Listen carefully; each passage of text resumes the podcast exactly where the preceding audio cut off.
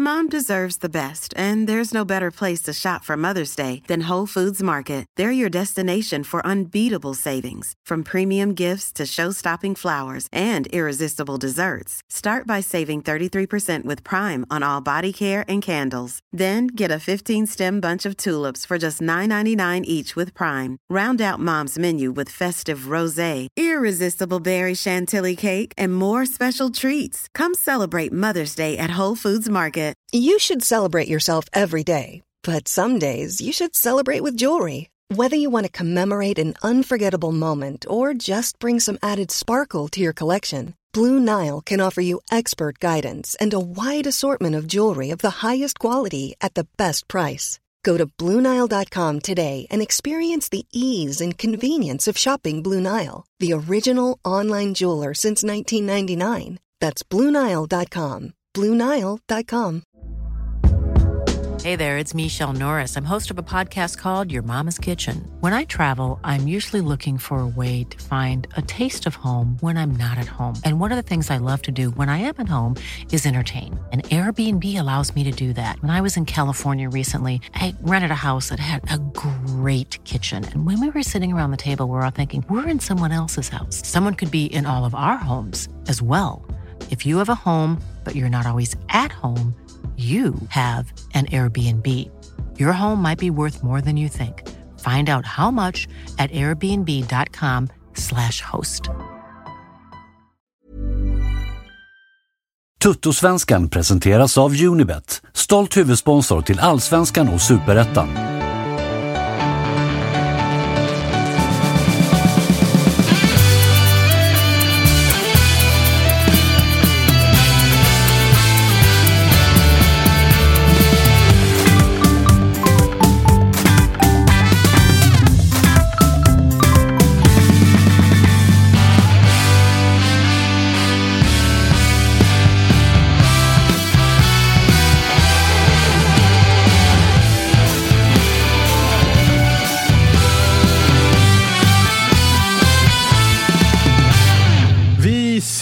Välkomna till ett historiskt avsnitt av Toto-svenskan. Det är nämligen så att för första gången på ett halvår, eller vad fan vi har kört, så är det ingen bild på Youtube. Vi är inte live, utan ni hör oss bara som helt vanlig podd. Vi har en härlig panel på plats i, i form av eh, Matteo Olof och debutant Robin. Det är lite synd för oss. Vi hade ju ett dunderavsnitt planerat där vi skulle ringa...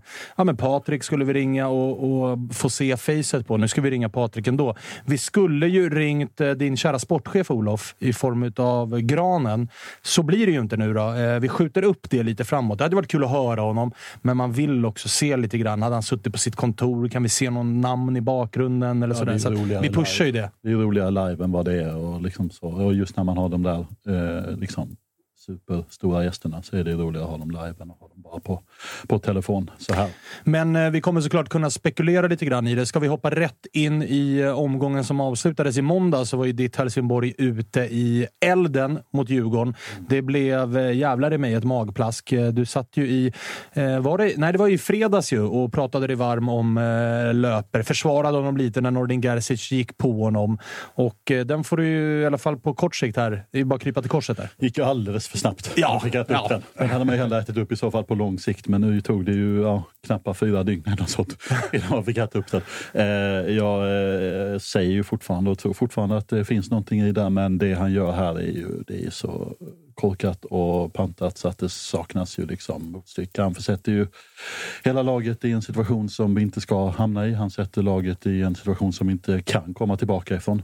Eh, och det är ju, ja, det är ju blodrött, den där tacklingen. Det är ju en armbåge i Almar Ekdals liksom, halstrakt. Har det kommit några besked? Nu brukar de ju inte vara särskilt snabba på det. Alltså, vi som följer internationell fotboll eh, vet ju att det brukar ta ja, men, tre timmar typ, så kommer det så här, fyra matcher. Eh, svenska fotbollsförbundet brukar inte riktigt vara lika snabba, men har det kommit någonting om Alltså om det kan bli Nej, ytterligare jag- jag- matcher. jag det är väl minst två när det är direkt rött? Eller? Jag tror, ja, jag tror det, men det känns också som att Svenska fotbollsförbundet skulle kunna, det skulle kunna vara fyra veckors handläggning och sen är det retroaktiv avställning så är han tillbaka. Men, men eh, nej, jag har inte hört någonting sånt. Eh, men det är väl dubbel. Och det är ju, ja, Och med kommande två är väl Varberg och Sundsvall. Rätt viktiga. Det är ju en timing att sätta in den där tacklingen och ta ett direkt rött. Det får man ju ge honom. Vad tror du det eh, beror på då? För jag menar, det är ju inte, det är lätt att lägga pusslet att det är någon form av dubbel övertändning. Eh, dels att han har varit borta länge, är tillbaka ifrån skadan och ska äntligen få bevisa sig på hemmaplan och i startelvan och hela den grejen. Men också så lärde vi oss via den ganska långa intervjun han gjorde med Erik Niva att det finns en del ont blod emot eh, Djurgården och eh, kanske framförallt Bosse Andersson. Tror du att det var det som var Alltså, ja, jag tror du är inne på många faktorer där. Han är ju också en spelare som, som jag upplever spelar rätt mycket på att det liksom brinner. Sen liksom i Superettan förra säsongen så var han liksom hela tiden på rätt sida av den där gränsen. Men det är också en del av honom som jag verkligen har uppskattat för att han har ju varit en av få som har kunnat stå efter 1-1 mot Brage borta och säga att det är för uselt istället för att bara liksom stå och le och säga att man krigar vidare. Han har ju liksom kunnat ta den där diskussionen och jag tycker det där är liksom en egenskap som, som när den är på rätt sida gränsen är liksom någonting som Helsingborg absolut behöver. Man behöver liksom pannbensspelarna. Eh, han är inblandad i en situation med Wikheim typ, alltså vad är det, en och en halv minut, en minut innan. Eh, jag tror att det liksom tänder till där och sen så brinner det över för att ja, det är bara en, jag tror bara det är en, liksom en, att han bara får ett liksom, hjärnsläpp och gör den där tacklingen som ju faktiskt är väldigt ful och om det vill sig lite mer illa så kan det ju gå Alltså, ja, då är det ju käken som man ja, träffar istället exakt. och då kan det ju vara tack och godnatt för, för Hjalmar. Exakt. Och Hjalmar känns också som en oförarglig spelare på något sätt. Ja, det är ju inte Hjalmar som... Alltså man hade ju köpt ifall någon kanske satt i... Mange kan ju vara lite jävlig och Viktor Edvardsen kan vara lite jävlig och dela ut lite, ja, lite kyssar. Liksom. liksom ja, på VKM en, en minut efter den här liksom... Men på Hjalmar? Ja, känns nej. som väldigt... Liksom. Och grejen är att det förändrar ju hela matchbilden till, ja, till det absolut mardröm. För att eh, jag tycker så här, det är klart att Djurgården, här, den här utvisningen kommer väl typ i 37 minuten. Jag tycker fram till dess, klart att Djurgården är det bättre laget, men det är inte så att det liksom är spel mot ett. Det är inte som det såg ut borta mot Djurgården när det liksom bara tjongas in bollar och Kalle Olsson står ut. HF står ändå upp helt okej. Okay. Fine, vi ligger under med 1-0, men det är inte någon katastrofmatch för Helsingborg på något sätt. Men eh, man köper ju sig biljetten rakt ut under den matchen med det där röda kortet.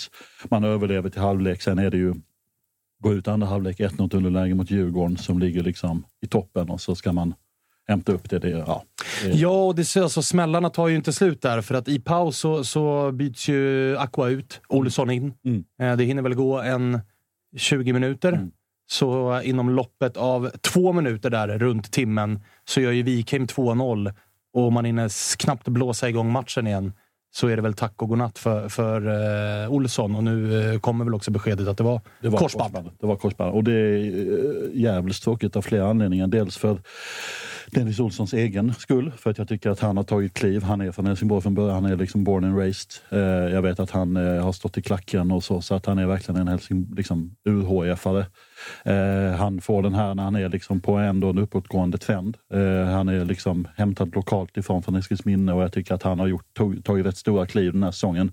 Eh, det är ju direkt att jag tycker så synd om Dennis Olsson som ändå var på gång. Sen det andra direkta är att när Wilhelm löper ut så var det ju Dennis Olsson in på den positionen. Ja. Som nu blir eh, skralare och skralare. Jag vet inte hur de kommer ställa upp i, mot Varberg men man gav ju Anton Nilsson som är liksom, ungdomsspelare chansen och han piggade upp det. Jag tycker han gav rätt mycket och liksom visade rätt mycket bra tendenser, snabb och teknisk och så. Men, men att vi tappar Löper och, och Dennis Olsson som är liksom på den positionen inför den här, liksom, de här kommande matcherna, det är ju ja, det är inte annat än en dubbel käftsmäll förutom det som redan var i den här matchen. Nej, och vi hoppas ju att vi kan ringa upp Granen här på fredag. För att jag menar, det är ju, han var ju tydlig inför fönstret att det kommer hända grejer. Det har också hänt en del grejer. Sen vi pratade sist har väl Fölkeling Persson lämnat för Sirius mm. och uh, sådär. Men jag menar, den här korsbandsskadan kanske tvingar honom att agera ytterligare. Uh, mm. Det hade varit intressant att höra nu när vi är...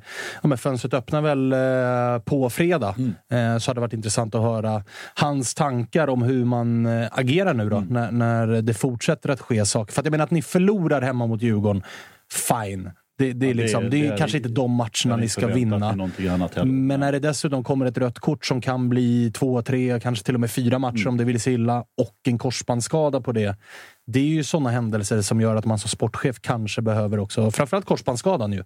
Då behöver man kanske agera utefter det. Planen kanske förändras lite grann. Och framförallt inför kommande fem som då är Sundsvall gånger två Varberg, eh, Mjällby och Häcken om jag minns rätt, eller om det är Sirius Häcken. Men det är ändå i alla fall framförallt eh, eh Sundsvall, gånger 2 och eh, Varberg. Det är ju Rätt viktiga matcher. Ja, det är ju de här matcherna som avgör om vi ska, spela, om vi ska ge oss själva svansen och spela allsvenskan nästa år. För att eh, går det dåligt i de här så då är vi ju out, kan jag ju säga. det som jag kan känna är lite skillnaden, och jag vet inte om det ger dig något hopp, för att jag menar, jag kan tänka mig att man som Helsingborg-supporter tittar på vad de andra klubbarna där nere gör. En av de klubbarna är ju GIF Sundsvall. Vi har ju pratat om att det är ett silly season, en sommarsilly här som lever i allra högsta grad. Giffarna är ju inblandade i den där bottenstriden. Och helt plötsligt ska Anton Eriksson, ordinarie mittback, han gå till Peking och så Stensson till Sirius.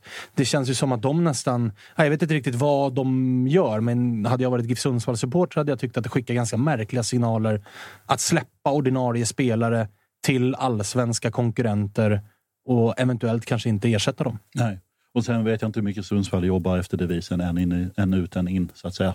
Men då borde med tanke på att den här Anton Eriksson-affären har ju varit klar ett tag, är ju känslan i alla fall. Det har ju ryktats om det ganska länge. Då känns det som att man borde ha en ersättare på plats. Det är lite det här, liksom, man pratar om att så här, hur, hur liksom väl förberedd är du som sportchef? Om du liksom redan har plockat in nästa spelare, förhoppningsvis när den andra lämnar på dagen, liksom, eller några dagar efter. Så att, ja. På tal om det då, är du eh, trygg med eh, Granen? Att han har koll på läget här under sommaren och kommer göra de förändringar som krävs? Eller känner du dig oroad, stressad? Alltså jag känner mig nog, det är nog dubbelt för mig. På ett sätt tycker jag att så här, eh, jag kan se på liksom mina eh, HF-polare och den allmänna inställningen på Twitter så är att han får både lite ris och ros. Men jag tycker att så här, Eh, behöver man värva Rogne och Falsetas i sommarfönstret så är det någonting med truppbygget från början som är lite oroväckande och fel.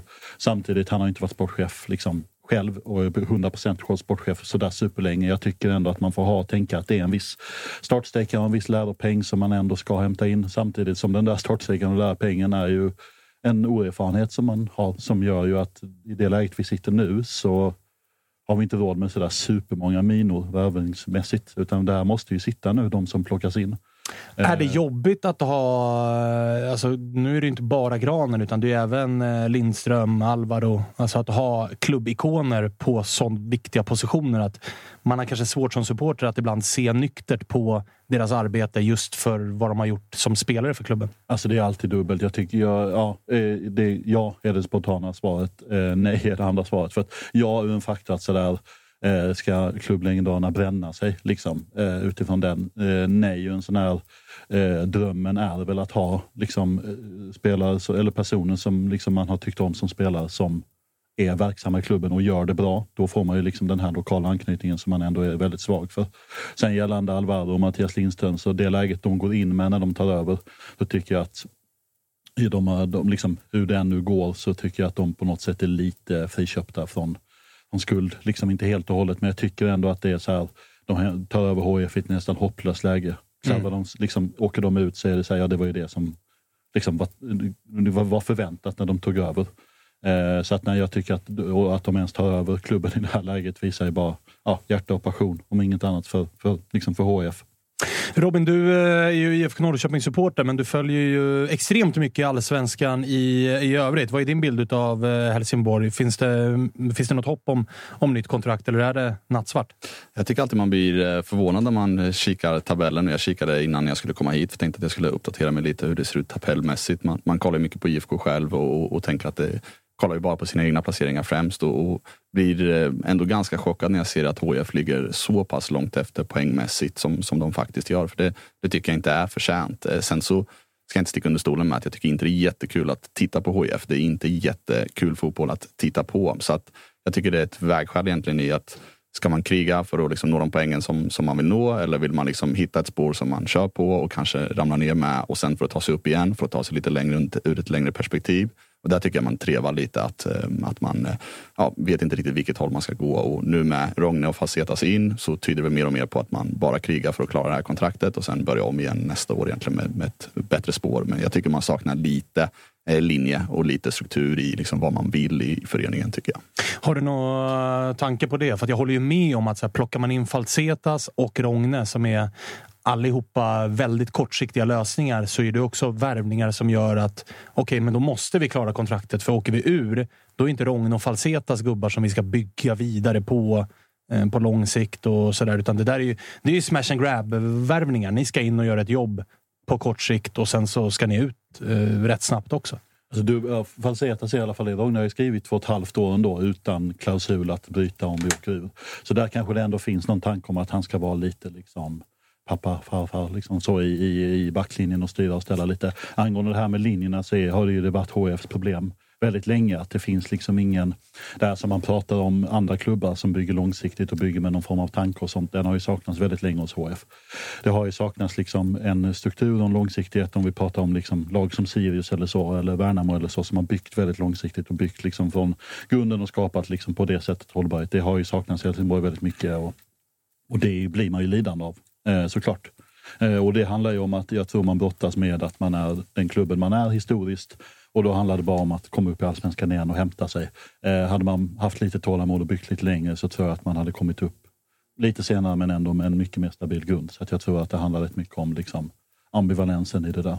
Ja, för jag menar, så här, ska vi jämföra återigen då med bottenkollegor så tycker jag ju att så här, Degerfors har en mycket tydligare röd tråd i sättet de arbetar. Och så som de har gjort nu med att släppa spelare också till... Alltså de, de har ju insett sin roll i hierarkin. Att okej, okay, eh, målvakten eh, Diawara bra hos oss, hjälper oss gå upp. Men jag menar, de har ju fattat att när vi kan casha in när Malmö ringer, då gör vi det och så får vi satsa på någon ny. Den här säsongen så gör de samma sak med Saidi som du fick din tid här och blomstra. Skulle Degen åka ur så tycker jag ändå att så här, det finns ingen anledning att vara orolig att det här kommer falla igenom, att det, man nästa år kommer komma tia i superettan. För de har visat sig vara skickliga på att hitta... Alltså titta på den här Justin Salmon som nu gjorde 1-1 målet mot Norrköping i, i helgen. Han satt på Västerås SKs bänk bänk. Alltså då, det tyder ju på ett skickligt scoutingarbete när man plockar Saidi från Norrby till exempel. Man plockar eh, Salmon från Västerås eh, bänk. Man är skicklig på att hitta och det är hela tiden röd tråd. Campos nu som har kommit in och varit bra. Eh, Vukojevic har ju än så länge inte fått den utväxlingen man trodde efter att han öste in mål och sånt i, i Norrby. Men det kommer säkert bli helt okej okay där också. Och skulle de trilla ner så kommer ju han göra sina 15 kassar i superettan ändå. Så att man är ändå så här, ja, åker de ur så de kommer nog studsa tillbaka eller vara topplag i superettan i alla fall. Vilket ju är helt okej okay för Degerfors. Medan i Helsingborg så har jag just nu i alla fall svårt svårt att se att ja, men fortsätter de bara så här på den här linjen de har, de har inlett så kommer det bli bra om fem år. Då kommer Helsingborg vara där de ska vara. Mm, och jag är också rädd för att skulle Helsingborg åka ur, då kan det bli ett ganska tungt fall för Helsingborg och det blir återigen en sån här ja, men du vet, sjua i superettan och så får man kämpa sig tillbaka. Så nu ska vi gräva upp klubben från rötterna återigen. Ja, ännu en, ännu en omstart och ännu liksom ja. ett såppanik. Eh, det är väl det som är lite, har varit lite förbannelsen för Helsingborg på 2000-talet, att man är ständigt på ruinens brand på något sätt. Eh, både ekonomiskt och med några undantag för 2010 och liksom 2011 där när det gick jättebra. Men och det, ja, som sagt, det är förbannelsen och jag tror Sen samtidigt ska man inte underskatta var Helsingborg och Degerfors eh, skiljer varandra liksom historiskt och liksom i någon form av eh, näringskedja både supportermässigt och liksom eh, meritmässigt. Så, så att det är också skill- två olika klubbar att verka i, även om jag, förstår precis, även om jag för, precis förstår din tanke. Eh, och Granen gjorde, jag har fått känslan av att Granen gjorde ett försök att så här, inför den här säsongen, nu värvar vi ungt, försäljningsbart och så bygger vi därifrån. Eh, snittåldern på 11 mot Djurgården var ju 22,7 typ. Mm. Eh, vilket ju är, ja, om det flyger så är det skitbra, men uppenbarligen är det ju lite för lite liksom pojkar och lite för lite liksom ledare och så. Som, och det är väl det man hoppas nu och det är väl därför jag är lite sådär att vi förlorar Djurgårdsmatchen som vi gör. Att vi skulle torska mot Djurgården, det var jag inte så jätteförvånad över. Eh, men, att, eh, men att vi torskar på det sättet vi gör och att Willem Löper försätter sig i den chansen i det sättet som vi gör, att vi då inte köper oss ens chansen. Och sen Dennis Olsson out. Det kostade ju väldigt, väldigt mycket. Ja, det varit en dyr torsk. Ja, den hade inte behövt bli Nej, så dyr. Den hade blivit så dyrköpt. Uh, för att nu annars, liksom, uh, i allt det här mörkret, det, det är helt sinnessjuka i det hela är ju att vi har sex poäng på 14 matcher och fortfarande har hugg på kvalplatsen. alltså det är helt sin, alltså, vi har vunnit en match av 14 den här säsongen. Och vi har fort, och vi fort, alltså en normal och det är säsong, inte över. En normal säsong i Allsvenskan hade man ju varit ute nu. Alltså då hade det varit klart. klart, klart. Vi har ju liksom, vad är det, fyra poäng upp till Sundsvall på kvalplats. Mm. Alltså, och Sundsvall nu kommande fem två gånger. Vinner vi dem så är vi förbi. Alltså det är också så här, det är därför det blir så ambivalent på ett sätt, för man hamnar ju aldrig i liksom situationen att det är totalt mörker. Nu är det så här, Rogner och Falsetas in, Varberg borta. Ja men nu kör vi. Och sen samtidigt vet man ju så att det är fortfarande bara en seger på 14. Alltså vad talar för att vi ska ta många segrar nu. Det är egentligen ingenting. Men Nej. det är ju tabelläget som talar för att vi fortfarande har chansen att kravla oss upp. Liksom. Men, är inte det, bara för att flika in där, är inte det problemet då att om det räcker med att ta två segrar mot Sundsvall för att klara kontraktet varje säsong, då står man ju varje år i ruiner. För nästa år så kommer Sundsvall försvinna. Det finns inget nytt sånt gäng.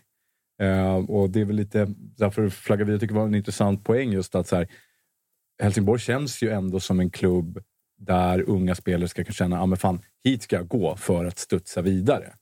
Eh, liksom, det är ändå en så pass attraktiv liksom, logga, eller vad man ska säga. Eller bör Ja, historiken Om finns histori- där, alltså, arenan finns varför där, supporterbasen finns där. Varför väljer man Sirius? Och så vidare emellan. Det är ju, Helsingborg ska ju in där och jobba om och ha den strategin egentligen. Men- Eh, för att sen ska de köpa då de bästa gubbarna från Sundsvall, de bästa gubbarna från ja, eh, toppklubbar i Superettan och så vidare. Så att inte de väljer andra lag. Jag tror att det är där man ska titta. Liksom. Eller försöka i alla fall. Liksom. Det är det som har visat sig vara framgångsrikt för de klubbarna i Exakt. alltså den, det segmentet. Alltså det som har gjort att Sirius har tagit sig dit de har tagit sig. Det som har gjort att Degerfors ens är ett allsvenskt lag. Det har ju mycket med scouting att göra. Hur hittar man sina spelare? Är man skickliga på det? Där har ju Helsingborg uppenbarligen då att jobba på. Snittåldern är ju som du säger, den är ju bra.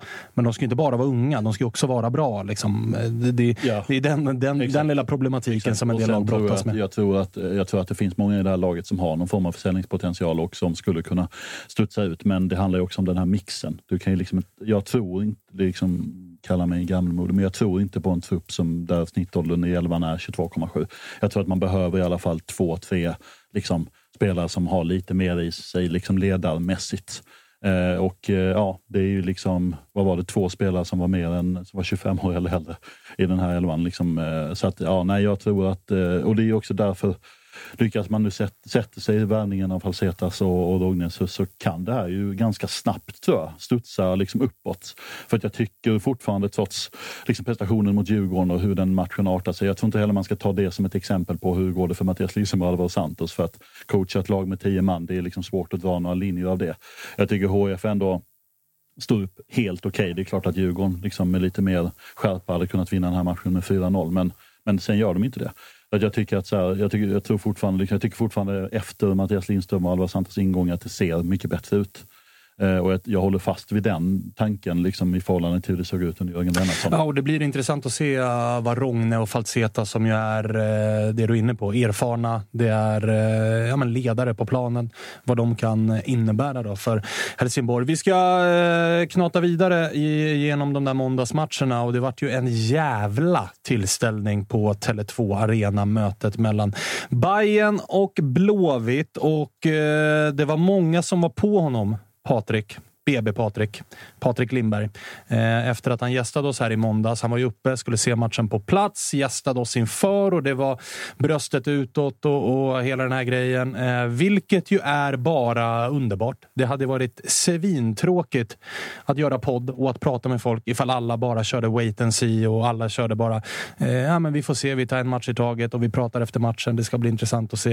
Eh, det var en kaxig ton, så som man ska ha ifall man är en storklubb. Den eh, fick han ju uppenbarligen käka upp då, med tanke på hur det såg ut på planen. Och innan du får eh, gå loss Matteo så tänker jag att vi ringer Patrik och kollar vad han själv har att säga om den där matchen.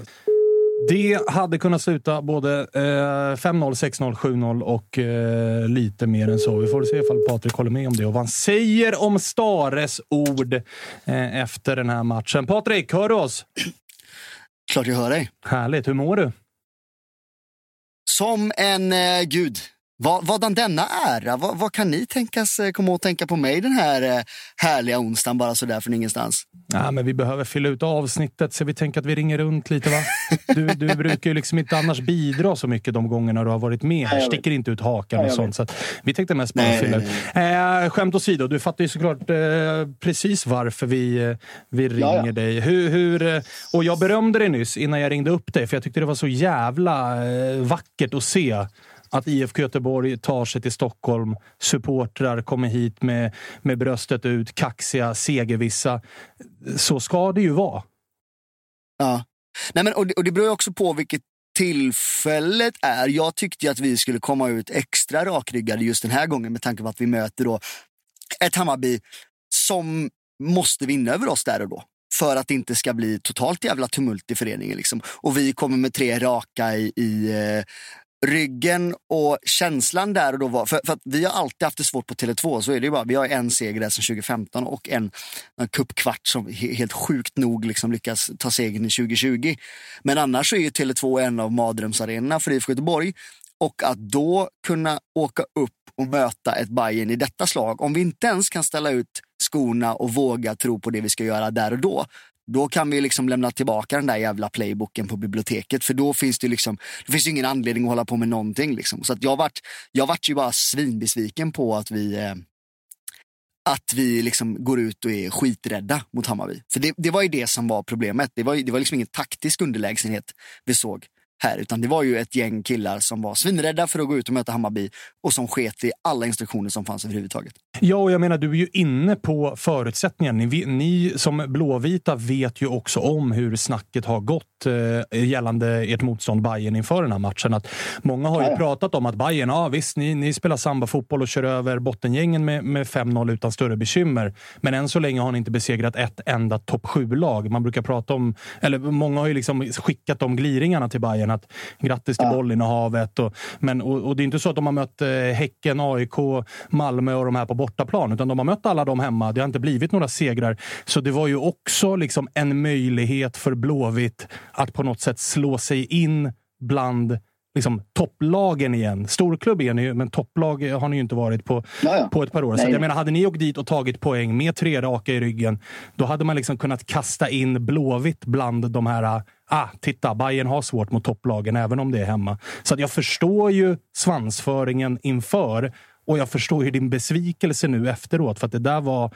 Det, det är som du är inne på, de, alltså era spelare såg ju rädda ut. Nästan imponerade ut. Nej, men jag, jag har aldrig sett elva spelare gå upp med... Det var ju liksom axlarna upp mot öronen redan vid inmarsch. Det är klart att det är ett enormt tryck på Tele2 Arena i den här biten. Men vi har liksom vår yngsta spelare här är Kevin Jakob. Han är 21 år. Han är den som är mest obrydd över att gå upp till Tele2 Arena. Han skiter lite i på ett härligt sätt, liksom ett lite ung kaxig sätt sådär. Medan övriga gänget är ju totalskraja och det, det var ju det som fick mig att bli så jävla besviken. Hade jag spelat in samma avsnitt idag igen. Jag hade haft exakt samma inställning till det. Och folk tyckte att det handlade om den här kaxiga göteborgaren och sådär. Och det, det är väl klart att om det är någon, om det är någon snubbe i en tvåa i jordbro som tycker att jag sticker ut hakan och skrattar åt det, ja, jaha, kul, kul för dig liksom. Men jag tycker verkligen på riktigt att våra förutsättningar att eh, göra en riktigt bra match uppe på Tele2, de har liksom inte varit bättre på så sanslöst lång tid. Så min stora besvikelse och min stora kritik här, den går ju direkt till den sportsliga ledningen som inte lyckas ingjuta, alltså att man inte börjar med att ingjuta modet innan man går på ner på de taktiska detaljerna. För uppenbarligen har man missat liksom att man ska gå ut och möta ett enormt jäkla tryck. För de tankarna och de spelidéerna som vi hade, jag lovar att IFK Göteborgs taktiska plan inte var att Mattias Bjärsmyr skulle söka eh, Björn Paulsens panna i 60 minuter. Det är jag helt övertygad om att det inte var liksom gameplanen. Och Går man då ut med det liksom sargade självförtroendet och axlarna upp mot öronen, då, då, då ser det så förjävligt ut. Och då, då vart jag, jag, vart, jag vart riktigt irriterad på det och jag tyckte verkligen att laget hade stödet från de hade stödet från den sportsliga ledningen i sig för att de vet jag har gjutit in mod i alltså gjutit in liksom tanken på vad vi ska göra där. De har ett supporterkollektiv om 1100 änglar som åker upp och trycker dem upp i ryggen. Och sen har de liksom lilla Glimberg också som gärna sticker ut hakan och jag tar gärna de smällarna. Jag har inga problem med det. Jag såg att det försvann massa grejer och, och sånt där från Tuttosvenskan-kontona när folk var på mig och liksom äh, Så jag har inga problem med det. Det, låt det komma bara. för att Någonstans måste vi våga hålla någon sorts liksom rak rygg i det här om vi ska kunna eh, klättra tillbaka till, till eh, någon sorts eh, topp. Men uppenbarligen så var det elva riktigt skraja gubbar som gick ut. Men hur mycket, du är inne på att du lägger det på den sportsliga ledningen. Hur mycket lägger du det på en del spelare också? För det är ju som du är inne på, alltså förutsättningarna finns där. Är den äldsta, eller yngsta spelare i 21 år. Ni har ju ett mm. gäng spelare som säger vad man vill och all respekt till Bayern borta. Men, men ni har ju ett gäng spelare i den där startelvan som har spelat ja. bra mycket tuffare bortamatcher än Bayern borta i, i, ja. i juli månad. Och jag menar, de tyckte jag också såg ja, men vilsna, skraja. Det var ingen som liksom tog tag i det. Man brukar ju prata om de här enkla grejerna. Att så här, när det går lite emot, ja, men sätt in en jävla tackling, sänk någon och väck laget. Inget sånt mm. såg man heller ifrån, ifrån era, liksom, ja, men de som ska vara ledarna och fanbärare och sånt. Hur mycket, hur mycket av skulden lägger du på, ja, men på de bärande i, i eh, startelvan? Ja. Men de kanske också känner att, det, att tiden börjar rinna iväg. Liksom. Alltså, alltså, lite så att, att man nästan spelar där uppe på det underlaget där man kommer från en fysisk fotboll som man inte får, får ut eh, riktigt på det sättet man vill. Jag, jag tyckte, hade jag fått bestämma här, det är alltid lätt att vara efterklok. Jag hade ju gärna sett liksom en, en taktisk jävla timeout efter 15 minuter, någon liten jävla låtsaskada. Så att vi får samla gubbarna liksom och säga, du, hur, eh, hur tycker vi det att det går? Vet du vad, jag har ett tips till dig då. Jag har ett tips till dig då. Oskar Linnér är tillgänglig på fri transfer. Han är ju mest mästare på taktisk timeout. Fan vad fint. Vad fint. Ja, det hade varit fint om Van han hade fått ont i högra skinkan en stund. Liksom. Det hade passat jäkligt bra. Det hade, jag tror att det hade kunnat vara, vara bra. Jag tyckte att Stare sa det väldigt bra efter matchen. Uh, han säger att när, när vi går ut i, i andra halvlek så är det ett, ett uh, lag som redan har förlorat. Jag tyckte att det var, var en ganska bra sammanfattning för andra halvlek är bland det värsta jag sett i, i, i den blåvita tröjan. Och det är återigen det här stukade. Liksom. Och, och, det är det som irriterar mig så pass mycket. Att om vi inte ens vågar tro på det vi ska göra, då, då, är, då är det ju skitsamma. Liksom. Hur mycket ner på jorden var det då? För att det var ju trots allt tre raka segrar för er inför den här matchen. Det började sneglas ganska mycket uppåt i tabellen och det började, du var inne på det själv, att det blir ingen Grekland nästa sommar utan vi ska till Färöarna, vi ska ta en Europaplats och, och allt det där. Hur mycket har du reviderat de tankarna? Men det är fortfarande en så pass jämn serie. Det, det är ju, vi, vi konstaterade det för en stund sedan att det känns som att det kommer bli rekordlåga poäng för att vinna allsvenskan i år. För, för man, kan, man kan prata om så här, vi har ett lag som gör det bra, det är BK Häcken, de är skitduktiga på det de gör. Men historiskt så vet vi också att ett lag sällan håller det höga snittet över 30 omgångar. Vilket, om, om vi kollar historiskt, sen det kan vara så att de är unika och gör det för första gången någonsin. Men, men historiskt så brukar det vara så. Därför känns det som att det kommer vara, det kommer vara tajt in på slut, eh, på, på sista omgången. Liksom. Och där finns det fortfarande utrymme för oss att komma upp och klättra. Skulle vi landa femma i år så är det fortfarande sportsliga kliv. Sen är det aldrig kul att stå och säga det, men jag menar, man måste komma ihåg var IFK Göteborg kommer ifrån och var liksom, tanken är att vi ska gå. Hade det varit så att du kan sluta liksom, typ 10, 11, 8 och sen vinna SM-guld året efter, men då är ligan för dålig. Eh, så det är fortfarande så att jag tycker att vi är med liksom på någon sorts rätt väg. Vi har spelat 13 matcher just nu, vi har sex segrar, för den har vi 12. Eh, eh, eller, eller före den har vi spelat 12 och har, då har vi liksom hälften segrar. Så så jävla farligt är det inte för att man åker upp och bajar ner sig uppe mot Bayern. Däremot så, så är det mest irriterande. Jag hoppas ju att det blir en, eh, en omladdning här nu mot, eh, mot Mjällby. Blir, blir det inte det och man ser fortfarande att det är så här ängsligt, men då börjar det bli lite kämpigt. Liksom. Men den här matchen hoppas jag att det, den här matchen hoppas jag är, är som en snefylla. Liksom. Man glömmer det och så går man på det igen. Och mot eh, Mjällby saknas Marcus Berg. Det är ju yes. ingen jättehemlighet att han är hyfsat viktig för eh, eran eh, offensiv. Men hur svettigt skulle du säga att det är att han, han saknas? Vi har sett vad Mjällby kan göra den här säsongen. Jag som svartgul har ju fått bevittna det med egna ögon. Att det, det är ett hyfsat jobbigt gäng att möta och man behöver de här spetsspelarna tillgängliga för att kunna få hål på, på det där laget som är ganska bra. De, de spelade ju ut Häcken efter noter här senast, i alla fall i första halvlek. Ja, ja. Lyckades ändå förlora, men jag menar, inget, det är inget dynggäng ni ska möta och ni ska möta dem utan er den absolut bästa spelaren. Ja, ja, ja. Moro kommer ju springa ifrån Mattias Bjärsmyr så skriker om det. Liksom. Det är, ju, det är ju tack och hej. Liksom. Upp med fingret och så drar han. Nej, så det, det är klart att den är, den känns ju. Sen så ska man komma ihåg att vi, vi spelar Sirius. Då har vi inte heller med Marcus Berg för då är han skadad. Vi lyckas ändå ta en, en eh, inte en komfortabel seger, men en, en oh fan, det var en ganska komfortabel seger var det. Men vi lyckas ta en, en, eh, en fin seger där. Det som är synd är ju att eh, vårt fina nyförvärv då, Sulle, även kallad, han, han, det, är klart, det är klart att han är skadad. Såklart. Han kom, ja, ja, han kommer ju till IFK Göteborg, det är klart han är. Och då ska man komma ihåg att han har aldrig haft en muskelskada i hela sin karriär. Stämplar in på Kamratgården. Fyra minuter tog det. Sen kom liksom Stina Hedin från liksom Frölunda-graven eh, där, bara upp med en pinne och slog han över låret antagligen. Eh, så att nu är han ju också då otillgänglig sannolikt. det tycker du är trist. Så nu är han ju också sannolikt då otillgänglig på, eh, eh på söndag. Så det blir väl Gustav Norlin som får, eh, får eh, springa där uppe i djupet. Eventuellt tillsammans med, ja, jag vet inte riktigt hur vi, hur vi gör vid det här tillfället. Nej, för att eh, det jag tänkte avsluta snacket med dig om är ju att Oskar Wilhelmsson inte är tillgänglig, för han är ju numera såld. Och det har ju varit, ska man mm. tolka det här utifrån, du har ju definitivt bättre koll på övergången i sig och allt vad det är, men ska man tolka det ifrån eh, mitt perspektiv så får man ändå konstatera att det verkar ha varit en otroligt viktig försäljning för IFK Göteborg. Oavsett vad siffran nu landar på så har man ju faktiskt agerat på ett sätt som ju är Eh, hyfsat anmärkningsvärt ändå. Då man ju har, han har ju inte spelat någonting. Han har fått göra väldigt korta inhopp. Man har låtit honom åka och besöka klubbarna trots att han är kontrakterad av IFK Göteborg. Så det har ju varit tydligt från, alltså utifrån i alla fall att så här, den här spelaren mm. måste vi få såld. Låt han åka och träffa holländska klubbar. Låt han åka och träffa tyska klubbar. Och, och jag menar, det hade, ju, hade, hade det hänt i min klubb exempelvis. Bilal Hussein är ett exempel nu som är så här, han, är, han startar varje match. Han kommer AIK att sälja. Men hade han inte spelat mot, eh, vilka möter vi i helgen? Kalmar för att han är och besöker Bologna. Då hade man ju blivit galen. Men riktigt så har det inte varit heller. För att han, eh, han startar inte mot Sirius, det gör han inte, det stämmer. Men mot Sirius tar han också ett gult kort och blir avstängd i, i efterföljande match. Ah. Okay, okay. eh, så att, så att på, den, på den nivån, och då passar han väl på då. Så här, det, han blir inbytt eh, med typ fem minuter kvar och lyckas på två minuter ta ett gult och blir avstängd. Det, det var ingen slump. Nej, det var det, det, det absolut. Vi, det kan vi väl eh, konstatera att det var ingen slump. Och, och eh, Det är jag till och med helt jävla säker på att det inte var någon slump. Liksom.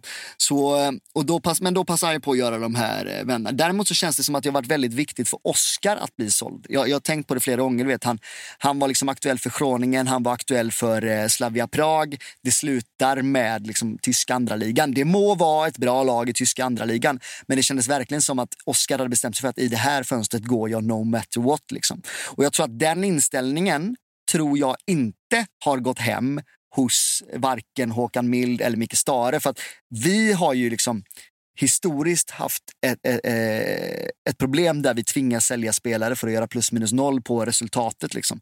Det behöver vi inte år 2022. Det, det, i alla andra verksamheter så är det så här, ja, det är väl självklart. Men i fotbollsvärlden så är det inte alltid så, utan där går man ju ofta back. Men vi har lyckats hamna på eh, eh, ett läge där vi inte behöver sälja för att överleva som klubb, vilket också gör att vi ska kunna ta bättre betalt för spelarna. För att vi är inte beroende av att sälja dem. Då. Nu får man ändå så strax under 15 miljoner för eh, Oscar. Och jag tror väl att det snarare var så att man sålde för att man kände att men, vi tror nog inte att du kanske blir den spelaren som vi tänker oss här. Och eh, eh, här får vi ett bud som vi är beredda att ta för dig och, och du verkar uppenbarligen vilja dra och då, då landar vi så. Det är väl bra om det blir bra för, för alla. Sen har jag, jag kanske har varit framstått som att vara lite väl hård mot Oscar några gånger, men jag, just den här det här loja som jag upplevt från honom det sista, det har, det har irriterat mig väldigt mycket. för Skjut mig om jag har fel då, men jag har väldigt svårt att se när någon inte sätter IFK Göteborg i främsta rummet när man står under kontrakt.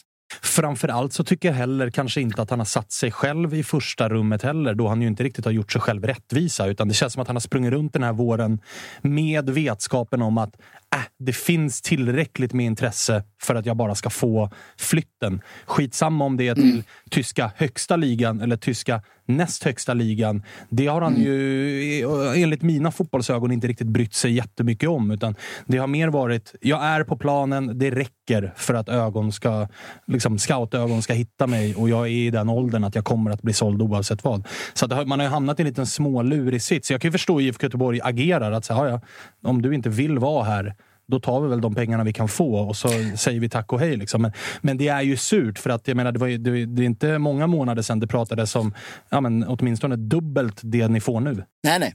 Så är det. Nej, och det, det som gör mig lite irriterad också i det är att vi har ju liksom haft en rätt kämpig vår det här med när det kommer till personliga relationer i Göteborg. Jaså? Med tanke på Sanna-historiken och hela den här biten. Nej, men, så det har liksom varit, det, det, gör att jag kan bli lite irriterad om det, om det framstår som, för det, det, det, är ju aldrig någon rök utan eld. Om det framstår som att så här, ja, men en spelare som inte passar in här, då är det bara, då är det bara att skeppa. Att vi liksom inte kan vi kan aldrig anpassa oss ut, utifrån individer, om det så är en snubbe som kommer från gräddhyllan i Åsa eller om det är en kille som kommer från Angered. Liksom. Utan att det alltid är den IFK Göteborg stöpta modellen. Det har vi liksom fått kritik för genom åren. Uh, och det, den, den högg mig väl lite här nu. att Jag känner fan, det får inte bli så att vi liksom att, att det från IF Göteborgs håll blir så här, okej okay, men passar inte, fuck you och dra då, vi tar dina pengar och, och stick. Liksom så här. Någonstans är det en spelare som har representerat IF Göteborg. Han har, vad man än tror, gjort sitt bästa efter förutsättningarna där och då. Liksom. Och, och då måste vi också behandla honom med, med, med värdighet. Nu är det liksom folk som tycker så här, fan vad gött att han stack och så fick vi pengar på köpet. Det tycker jag fan är lite ovärdigt oss. Ja, den eh, tanken håller jag faktiskt eh, med dig i. Men du, vad vill du att man, man gör med pengarna som kommer här? Ska de direkt återinvesteras? Och är, det, är du på liksom din poddkollega Jockes sida här att in Stig We Trust, vill han plocka tre gubbar för ja, men, eh, fyra miljoner styck här? Låt han göra det. Ja, men Stig är, jag tror att Stigs eh, eh värvningsstrategi är intressant. Som tur är, så, för han är ju splittrångade galen. Liksom. Alltså på riktigt, det, det, har man ju liksom, det har man lärt sig. En kvinna i varje hamn, liksom. helt, helt övertygad om det. Men eh, vi har fortfarande kvar vårt liksom, eh, arbetande XG-statistikteam. Och jag hoppas, eller, eller jag vet att de jobbar tajt tillsammans. Jag tror att det kan bli ett ganska bra komplement. Jag var uppe på en träning för, för ett tag sedan där Stig var med. Jag tyckte det var så jävla intressant för att jag står och tittar där och Stare går ner och har en ganska bra, eh, ska, ska, ha en ganska bra genomgång. Liksom. Där han går in väldigt mycket i detalj hur en spelare ska droppa och sådär. Eh, och så säger han, nu ska vi göra en spelövning. Och då hör jag Stig säga bredvid, så här, spelövning? Jag må ge dig en bra spelövning två mål, det är bra spelövning. Så han är ju liksom sådär, han vill ju bara se liksom tvåmålsspel, bara kör på liksom och nöt och så blir det bra. Säg så, inte sådär, liksom för nu börjar, nu börjar ju Stig också bli min gubbe. Och det räcker ju med att han är er ja, gubbe. Nej, han är... Ja, ja, nej, nej, men så att han är ju, eh, han är ju ganska speciell. Jag tror att tillsammans med liksom eh, Staremild och det här då liksom analysgänget så kan det nog bli ganska... Det kommer inte vara, alltså vi kommer inte ge Stigen en kasse med cash och så åker han till Afrika och så ser vi vad han kommer hem med. Liksom. Det är ingen loppis han ska ut på. Så att det, jag tror att det kan bli eh, ganska bra. Men vi, vi kommer återinvestera pengarna. Eh, vi kommer göra, jag skulle tro att vi kommer göra en ganska grov satsning eh, sportsligt där vi har möjlighet att plocka in en hel del spelare till ganska bra betalt. Om det sker nu eller om det sker till våren, det vågar jag inte svara på. Det är, det är väl generellt lättare att hitta riktigt schyssta spelare under eh, vinterfönstret, de som inte fått spela. Liksom. Eh, där, där, kan man ofta fynda lite. Det är stor favorit också på att det, det, det kommer dyka in en, två, kanske tre spelare från just Afrika. Ja, du kan få lilla hinten att det kanske redan är på gång. Ja, jag, misst, jag misstänkte ja. nästan det. Gissningsvis kommer de också ha smeknamn som är eh, från fotbollsspelare som är eh, absoluta världsklass.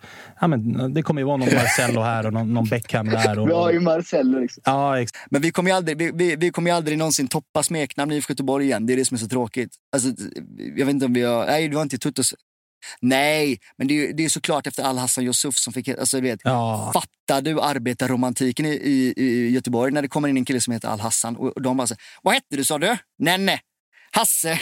Det får bli Hasse. Och sen så slutar det med Alltså jag, kommer all, jag, jag, kommer aldrig skratta så mycket igen i hela mitt liv som när Gianni Sanestis skriker Hasse på, eh, på planen eh, nere på Kamratgården efter honom eh, när han ska slå en utspark. Liksom.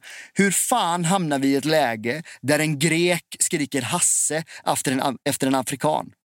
Ja, det, den är, det, det, det, det är ett toppsmeknamn. Det får man faktiskt uh, lov att säga. Men du, du, låter inte, du låter inte så jävla deppig efter den här torsken. Även ifall du fick ranta av det lite här nu så är det någon form av, det är någon form av stare-retorik även från dig. Att det är bara slicka såren. Det där var ett uh, misstag i arbetet. Upp på hästen, gasa vidare. Jag hatar ju att säga det. Jag, jag hatar ju när man säger så. Hur ska vi lösa detta? Vi ska arbeta hårdare. Det, det är ju sällan Men det är ju Stare-retorik. Alltså hela hans efter matchen-intervju ja, var ju liksom eh, nästa vecka kör vi som fan. Jaha, okej. Okay. Jo, men det, det, har ju att göra med också att han har inte analysen klar för sig där och då tar man ju sina go-to-svar liksom, som man alltid kommer undan med. Det, det blir ju så. Det, det är ju inte så att han, han står och, alltså, och, och någonstans så handlar det här, det jag vill få honom att säga så här, det, vi ska in och ge varenda jävel en lavett. Liksom. Det, de måste tro på det mer. Det hade ju varit gött att höra, men det, då hade han ju också fiskat in varenda jävla like som finns i hela världen. Sett ett par blåvita tweets om att man börjar tappa tålamodet med Stare. Där är inte du riktigt än, va? Nej, alltså det, det, men så är det ju alltid. Det, det, det, vi- vi har ju liksom omsatt en person med någon typ av sportslig ledig position varje halvår här nu. Det är ju ingen unik grej för, för, eh, för eh, lagen i allsvenskan i stort, så här, men vi, vi måste få in liksom jag vet att man pratar om att kontinuitet ska vara med rätt personer. Vi måste få in någon typ av kontinuitet här. Nu har vi ändå tagit sportsliga kliv framåt.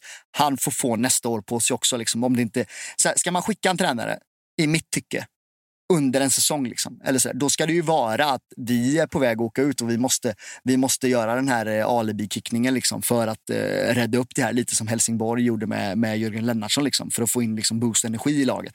Men i övrigt så är det bara att låta han rida ut. Grymt då. Du, eh, hälsa Jocke så mycket. Han är väl ute på eh, någon båt, så det blir väl eh, ja, men röksignaler eller vad fan det är man kommunicerar med när han är där ute.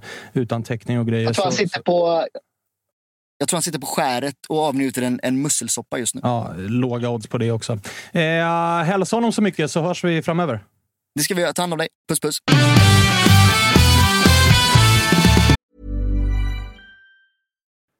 Vi är väldigt stolta att presentera det här samarbetet, August. Det är ju tillsammans med Mindler och det är ju Sveriges största digitala psykologmottagning. Det är inga väntetider.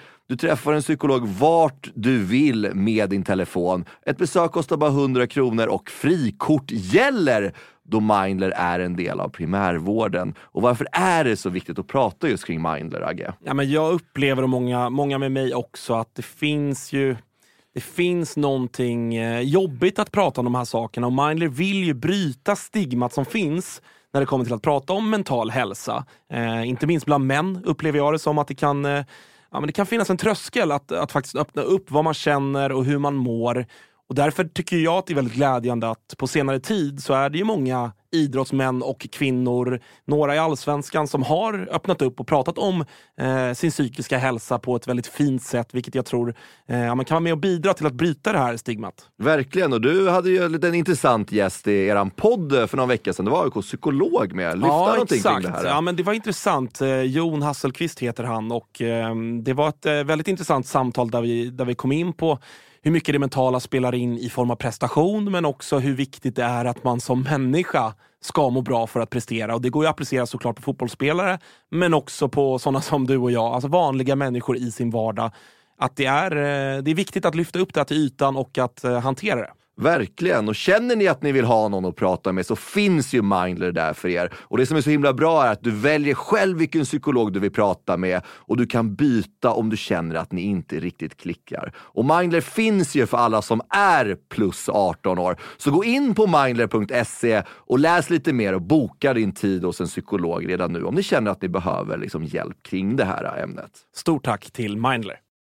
Vi är glada att Tuttosvenskan görs med våra vänner på HelloFresh. Och många där ute, inklusive oss, börjar kika på att använda mer växtbaserade och hållbara ingredienser när det kommer till just matlagning. Och nu har våra vänner på HelloFresh via sitt nya samarbete med Oatly nöjet att presentera massa nya rätter på veckomenyn med just Oatlys havrebaserade i-mat.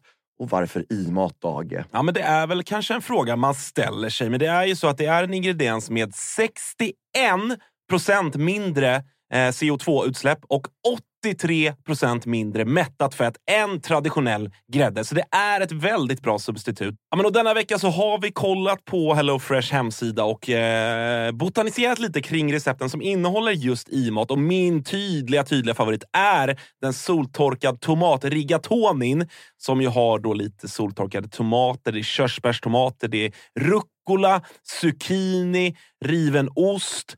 Ja, men ni hör, en väldig massa smaskiga grejer som blir en krämig pasta. Och just att använda rigatonin, Freddy, som jag vet att du gillar också, som just suger upp all den här såsen. Mm, den är en favorit hos mig. Verkligen, och jag gick faktiskt händelserna i förväg och testade redan förra veckan deras medelhavsinspirerade räkgryta med just i-matsåsen och sen lite, lite, lite fint långkornigt ris. Eh, och Agge, vi har ju som vanligt en kanonkod också med våra vänner på HelloFresh. Den, den, den, jag hoppas jag folk kan nu. Ja, det är ju Fresh Tutto. Du får upp till 1359 kronor i rabatt på dina fem första kassar om du inte har prövat HelloFresh ännu. plus fri frakt på den första matkassen. Och det som är så bra, har du inte använt HelloFresh på över 12 månader så gäller koden även dig. Så gå in på hellofresh.se och lägg en beställning på en riktigt fin matkasse redan nu. Testa HelloFresh, testa Oatlys i-mat. Vi säger stort tack HelloFresh. Vi är sponsrade av eh, MQ, August. Eh, Mm. Det har varit, eh, vi har gått nu hela säsongerna. Först vinter och sen så förvår när man ska ha overshirts på sig. Man kanske vill ha en liten fleece. Och nu äntligen är försommaren här. Och då kommer också Dobbers nya sommarkollektion som de kallar för Sunset Horizon Club. Den här spången är inspirerad av surfen. Just det. Det, det, det är väldigt... så här, Om, Vad har du för relation till surfen? Ja, men stor relation. Varit i Brisbane eh, ser. och eh, där är mycket windsurfing. Sen så ner till Byron Bay där, där jag testade på vågsurfing. Och sen höll jag på att stryka med på, eller utanför Kota Beach då, när det kom en sju meters våg och tog mig. Ja. En minut och 30 sekunder senare så hittade jag upp till någon slags yta, skrapsår överallt. Den här kollektionen är då inspirerad av eh, surfen. Det kan man se i silhuetterna. Det är väldigt trendy att eh, gå i lite mer raka silhuetter nu för tiden. Du gillar den? Ja, men jag gillar den. Eh, jag tänker att vi kan prata lite om de olika nyckelplaggen som ju finns här. Det är ju eh, knälånga shorts till exempel. Skjortor med print och lite brodyr i lite olika färger som jag tror kommer vara ett eh, stående inslag på inte bara Stockholms gator utan Sveriges gator när sommaren kommer. Vi har också en hel del overshirts till de eh, lite ljumna sommarkvällarna. Sen så gillar jag en trend som har kommit som också hittar in i Dobbers eh, sommarkollektion här som är sets med både shorts och overshirt. Exakt. Kortärmad overshirt som man Mm. kan gå, gå runt i. Jag, jag gillar det. Så är det. Och även eh, linnet. Det är mycket olika typer av eh, texturer och material i den här kollektionen. Linne står sig fortsatt starkt, men det finns också en eh, he- hel del tencellskjortor och, och annat. Bomullsutmanaren Tencel. Ja. Om ni inte har testat det så kan jag rekommendera. Väldigt mjukt, luftigt, härligt. Ja, men så är det. det finns någonting för alla. Hur gör man då för att handla det här, Thomas? Jo, man går in på mq.se eller så besöker man sin närmsta MQ-butik. Eh, Där hittar man ju såklart eh, Dobbers sommarkollektion som alltså heter Sunset Horizon Club. MQ.se eller någon av butikerna. Vi säger stort tack till MQ.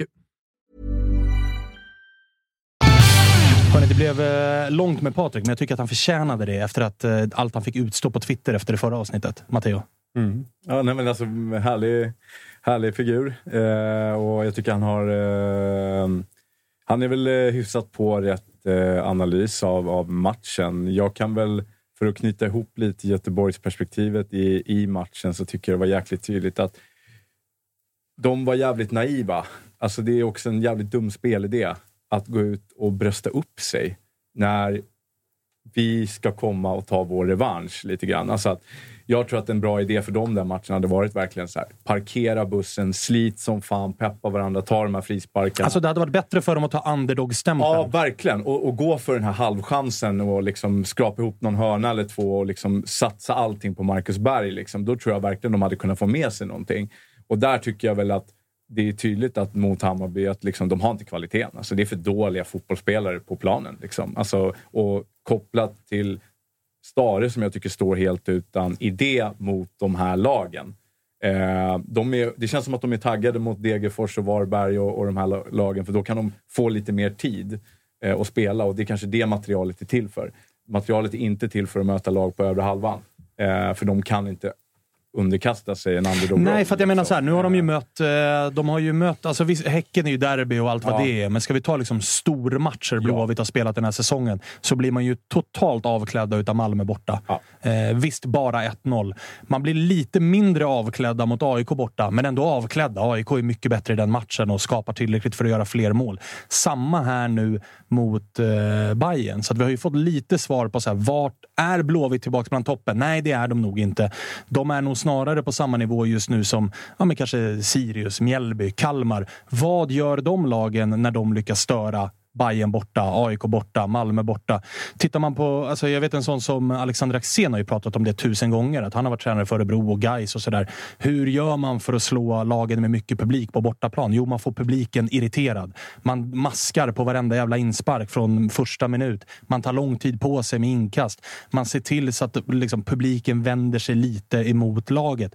Vi såg ett tydligt exempel nyligen på AIK Mjällby där det var busvisslingar på halvtid för att AIK var dåliga. Mjällby maskade och tog tid och det, hade, det gjordes ont och det var någon baksida här och eh, knyta skorna där. Det är ju vad Blåvitt borde ha gjort i den här matchen snarare än att gå ut och köra någon sån här Nej, men vi är bättre än Bayern. Vi ska, vi ska stå upp spelmässigt mot dem. Det vart ju sån pannkaka. Problemet tror jag är att eh, de är inte bättre än så här. Och jag tror problemet är att de heter IFK Göteborg. Jag menar, tittar du på IFK Göteborgs startelva som alltid är likadan eh, match efter match. Jämför det med Bayerns startelva till exempel. Hur många spelare skulle Bayern välja i den elvan och stoppa in i sin egen? Marcus Berg, Ja, ja, mest troligt. Yellow, kanske, för att Sandberg inte är världens bästa. Men det är inte för att Yellow är extremt bra, utan det är kanske en svaghet på, i Hammarbys sida. Kollar du Göteborgs startelva mot AIK, Elfsborg, Häcken, Djurgården. Hur många spelare i Göteborgs elva går in i de elvorna? Nästan till inga. Ändå har man de förväntningarna om att vi ska komma topp fem i år. Topp fem i år med IFK Göteborg tror jag är helt, helt omöjligt. Det är nästan så att eh, liksom, storklubbsmentaliteten straffar laget. Precis. För att här, man tvingas att ha en svansföring som man inte sportsligt kan bära upp här. Utan, och man är nästan lite för fina för att åka till Stockholm eller åka till Malmö och faktiskt parkera en buss. Istället blir man tvingad att parkera en buss trots att man inte vill eller tror på idén om att här är vi kanske underlägsna och vi behöver verkligen grisa oss till poäng. Ja, men de har ju enorma problem med sin självbild. Varenda spelare egentligen. Det, det ser man klart och tydligt när Aiesh går ut. Eh, Simon Tern går ut. Alltså det, de kastar grejer, de sitter och skriker, det är frustration. Liksom. Det är så här, ja, men ni liksom du, du, det är klart du är det, för att du har inte gjort ditt jobb. Liksom, du har velat ha bollen och sen dra tre gubbar och göra, sätta den i krysset. Liksom, du, du, kommer inte klara det och du har inte laget bakom dig som kommer ge dig den chansen. Alltså det man hade velat se från Göteborg, en, en drömbild om jag hade varit Göteborgs-supporter, det är high fives när man har rensat ut den till inkast mellan backarna. Typ Chiellini Bonucci-grejer. Gamla eh, Bo Wiklander i Bayern. Han ja. och Aido. Ja, alltså, alltså, som han high-fivade ja, Aido. Alltså Varje gång han vann en nickduell. High-five. Ja, det är sådana matcher, de, det är såna matcher ibland man måste göra. Eh, och det tycker jag verkligen att de eh, åker upp och ger oss lite, liksom de här tre poängen. Eh, men om man tittar lite från, om jag ska ta ner från vårt håll. Liksom, eh, Hyfsat skönt. Ja, men så alltså, en på åtta hade ni när ni klev in i den här. Ja, det här exakt. var ju vad ni behövde. Ja, och det var det, alltså, när, alltså, när startelvorna kommer och vi, liksom, vi har eh, Sadiko borta, Kurtulus borta. Eh, två nyckelspelare. Två nyckelspelare som har gjort det jättebra för Hammarby har varit en länk försvaret upp till mittfältet. Eh, vi får in Björn Paulsen eh, som gör sin sista match och där är också lite knutit ihop säcken i Göteborg att de avslutar alla med så här knasstormar där folk ber varandra dra åt helvete. Det var därför de buade när de såg en avtackning förmodligen, för det har de inte gjort på ett tag säkert. Eh, och det, det, det, klarade vi av att göra fint tycker jag. Eh, sen eh, Jeppe Andersen går in, gör det jättebra. Han har vilat upp sig. Han har varit väldigt bra för Hammarby även liksom tidigare säsonger. Alltså, han är ju begränsad, men han, han kan det. gå in och göra OK insatser. Ja, men speciellt i, i, när, kom, när det finns lite tid. Eh, då kanske skillnaden... Han kanske har ännu liksom, snabbare fötter och passningsfot än Sadiko kortpassningsspelet. Och där kommer han faktiskt in och, och, fyller en funktion i den här matchen på ett bra sätt. Han är väldigt ödmjuk i sin spelstil. Han lämnar över till Bojanic väldigt fort, även till Besara och så vidare. Eh, så det, där, där spelar Jeppe Andersen ganska bra in. Så det, jag var liksom inte orolig över startelvan, utan den kändes ganska bra. Kul också att se Joel Nilsson spela på en eh, position som han känns hemma i. Som har en jättefin högerfot och kommer till... Jag, jag har pratat mycket, vi har pratat otroligt mycket om vänsterkanten hos oss som har varit otrolig. Med Jahas och så vidare. Nu är det faktiskt vår högerkant som gör den bättre matchen. Eh, Sandberg gör en kanonmatch tillsammans med Joel Nilsson. Och det är därifrån mycket inspel kommer. Alltså vi, vi, det är liksom gata eh, på Oscar Wendts kant. Eh, det är inte första gången i år som Blåvitt har problem med Oscar Wendts kant, ja, ja, vilket är märkligt. Ja, men verkligen. Så vi kom gång på gång där. Eh, små justeringar också som jag såg. Det var ju såklart Ludvig som spelar från start och rusar in i boxen varje gång. Och är nära på att göra 1-0, vi har den i stolpen. Och så vidare. Och det är det där som vi liksom inte riktigt har haft. Någon som verkligen bara dyker mot kasse. För vi har ju kanterna. Där har vi inga, alltså det spelet funkar. Och det, är det, som Ja, det har ju varit boxen som har varit problem. Boxen har varit problemet och nu äntligen så börjar det faktiskt eh, komma lite spjutspetsar in där. Eh, så att det var ju otroligt att vi inte ledde efter en kvart. Eh, så att det började, jag, kom, jag stod på läktaren och liksom, det blev nervösare stämning och mer lacka kommentarer. Det var någon gubbe där som började räkna ner när, dom, när målvakten skulle köra någon inspark. Bara för Ja, det är ju en klassiker. Ja, när man börjar bli stressad över att mål, motståndarmålvakten Ja. håller bollen i åtta Ja, sekunder. exakt. en, två, tre och man hörde honom där.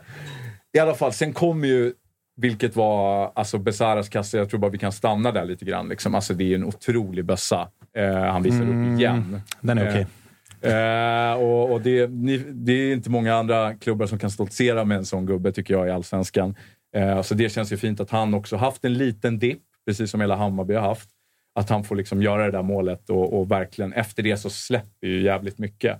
Eh, och återigen, det som jag måste verkligen säga, det är ju att eh, Bojanic tycker jag också vaknar till liv igen. Han gör ju sin absolut kanske bästa match för i år, tycker jag. Eh, jag tror han har en felpass på hela matchen. Eh, tre lyckade dribblingar. Alltså det, det är mycket som sitter på honom och, och, och så vidare. Han kanske skulle ha gjort ett mål också. Eh, och sen... Eh, så att Hammarbys spel fick utdelning. Khalili pratade om det innan matchen, att snart kommer ketchup-effekten och den kom perfekt nu. Liksom. Eh, och vi presenterade fem nya spelare. Ja, jag tänkte komma till det. Alltså, Ja. Som det gasas. Det var, Saidi, var ju, Saidi var ju en ganska rolig presentation i och med att det var ju inte officiellt förrän han helt plötsligt stod där med tröjan på Precis. och man presenterar honom officiellt i samband med match. Vilket var ju så här, det var ju kanske den silly-sommarens sämst bevarade hemlighet att han var klar. Men det var ju kul att det blev som det blev, för jag tror många på läktaren man har ju gått och väntat på den här officiella tweeten och officiella artikeln att han är klar. Mm. Och så får man honom på plats istället och bara, här är Saidi. Mm. Eh, plus fyra andra och en eh, ny back ifrån, eh, vart fan är han kommer ifrån? Från Ludogorets, ja. Som också kommer lite grann från ingenstans. Men, men eh, det är splash the cash på Ja, men Jesper. Jansson. Och det känns skitkul. Och det känns också som att han tar en liten revansch, att det faktiskt har gjorts ett ganska gediget arbete bakom kulisserna här med ett par spelare. Att liksom vi presenterar när det är klart eh, och det är intressanta namn från andra ligor som kan komma in och liksom överraska. Eller det är såklart det kan bli en flopp också, det vet man ju inte. Eh, vi har även en spansk yttermittfältare som, som såklart jag var tvungen att youtuba och satt med. Eh, och Han har, ju Mar- han har ju Marti plockat. Ja, det där är ju men- inte Jesper men- Jansson spelar. Exakt. Eh, David Concha eh, som såg ju um, otroligt kul ut på completions på Youtube, som Mm. alla spelare gör. Det gjorde Men är Suleiman man i Spanien Kirpic också. och har den där liksom rörelsemönstret lite grann, det är klart det kittlade lite. Eh, Shakil eh, Pina som kommer från Ludogorets. Eh, Har du kollat hans YouTube? För den, Nej. den får, kommer du få magsår av. För det är, ehm, ja, det är grymma grejer med han eh, dribblar som sista man varenda gång. Eh, så det kan bli succé, men... Eh, Låter ju som en Bayern mittback. Ja, det låter så nu, men jag hoppas kanske inte... Jag hoppas att vi fortsätter med Fenger Kurtulus, eh, som jag håller väldigt högt. Eh, och hoppas den här, den här killen kan komma in med någonting. Hur gammal är han? Han, eh, Shakil. Ja. Jag tror tj- 22? 24 24? kanske. Ja. Ja, det var, det var under 25 var det i alla fall, men det var ingen, det var ingen 17-åring Ja, som men har han har plockat sig. erfarenhet från holländska ligan, han har spelat ute i Europa med Ludogorets och sådär. Så det, han verkar vara en offensiv typ. Eh, Kan spela till vänster och centralt. Och sen har vi Pavle Vagic som är Hammarbys största nyförvärv någonsin. Mm. Eh, 7 miljoner från Rosenborg. Som Och där, det är ju intressant. Alltså, gör du någonting med, alltså, gör det någonting med det att eh, Rosenborg-supportrarna är så här, yes, vart vi av med den sopan? Han har varit usel. Blir, blir du lite orolig av det, eller är det bara liksom, han är 22, han kan spela på många positioner, han är välscoutad? Ja, men alltså, jag tror inte, det där rör mig inte så jävla mycket. Eh, utan jag skulle väl säga att i, i, i med hans ålder, hade han varit 28 hade det kanske varit så här, oj, nu kanske vi har gjort något förhastat här och betalat Ja. för mycket pengar. Men sen samtidigt också att han har varit kapten i U21. Han har varit uttagen till A-landslaget. Alltså det säger ändå någonting Ja, eh, om kvalitet, om, om andra tränare faktiskt ser någonting i honom. Ehm, så att, eh, så det, jag skulle säga så här, att eh, Axén var inne på det. Jag kollade på Elfsborg, mycket fotboll den här helgen. Kollade på Elfsborg AIK där, så efter i studion där så pratade Axén mycket om att så här, AIK har, eh, är kanske uppe lite grann i sin kris.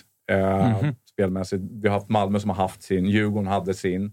Eh, Bayern ka- kändes lite som att vi tog oss ur den här lilla depressionen, krisen och den här låsningen eh, i måndags med dels liksom spelet att det lossnade, målskyttet lossnade, till och med Selmani gjorde mål. Liksom. Mm. Eh, Så sugen han var på den Ja, straffen. men, och Besara har gett bort den andra straffen nu för i år. eh, och vilket var fint eh, av honom tycker jag och han förtjänar liksom guld för det. Eh, och Selmani gjorde som vanligt, liksom, klappade igång där och värmde upp länge och var het. Liksom, kommer in, får göra det där målet, det var skönt för honom. Vad har vi mer? Vi presenterar ny, nyförvärv. Vi, ja, men nu är det ju med, har- nu är det medvind igen. Ja, men nu är det medvind. Vi, Björn Paulsen tackades av. Han fick avsluta med ett jävligt fint nickmål och en kanonmatch. Liksom bästa mittbacken eh, av, av han och Fenger i den matchen. Eh, så att jag känner väl lite att, och det var väl lite det stämningen också liksom på, på plan, på läktaren i presskonferensen, att säga, nu har vi tagit oss igenom en kris. Nu är vi på andra sidan igen. Nu kan vi andas ut och fortsätta på det vi gör med de här nyförvärven som skapar en otrolig konkurrens.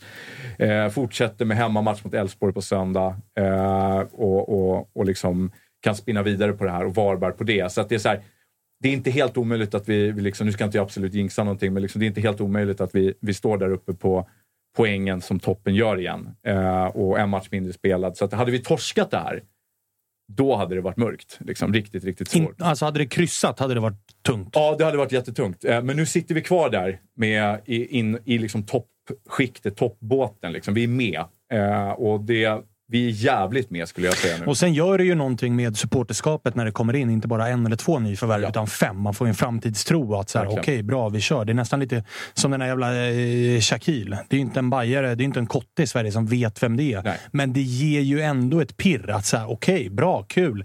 Vagic har ju ingen sett spela i Rosenborg. Det är Nej. ju bara hand upp eh, den som har sett honom. Det har ju ingen gjort, Nej, för att man tittar inte på, på Rosenborg. Så man vet ju inte, man får ju gå på spekulation. Och, och jag tror säkert att det kan bli jättebra. Eh, jag tycker bara, jag, här, jag tycker att det är anmärkningsvärt att Bayern som ju har haft så tydliga problem med boxen, lägger de största pengarna som klubben någonsin har gjort på en defensiv mittfältare slash mittback. Mm. Det, är ju, det är ju spännande. Sen får, man, sen får vi se vad det blir utav det, men det är Exakt. intressant gjort. Och flika in där också, det är att eh, intervjun med Saidi, alltså han säger ju väldigt tydligt att så här, min favoritposition är ute på en kant. Eh, och, Han vill utgå från vänster ja, han och vill komma utgå in. från vänster och komma in. Och det, är så här, det vill ju alla göra. Ja. Alla spelare nästan idag vill göra det, förutom typ Jeremejeff som vet att vad han håller på med. Liksom. Han har listat ut vart målet står. Han har listat ut vad han är betald för att göra och liksom vad en forward ska göra. Eh, så att det är väl det där, eh, om vi, och Ludvigsson, helt ärligt, det, jag tycker det är tydligt. Han försvinner, han kommer ut på kanten, det börjar lossna. Han ska inte spela i mitten, även om han gör helt okej.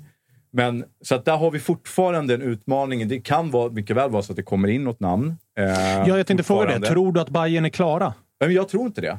Eh, Det måste väl jag komma tror en att de nia? fortfarande letar efter det.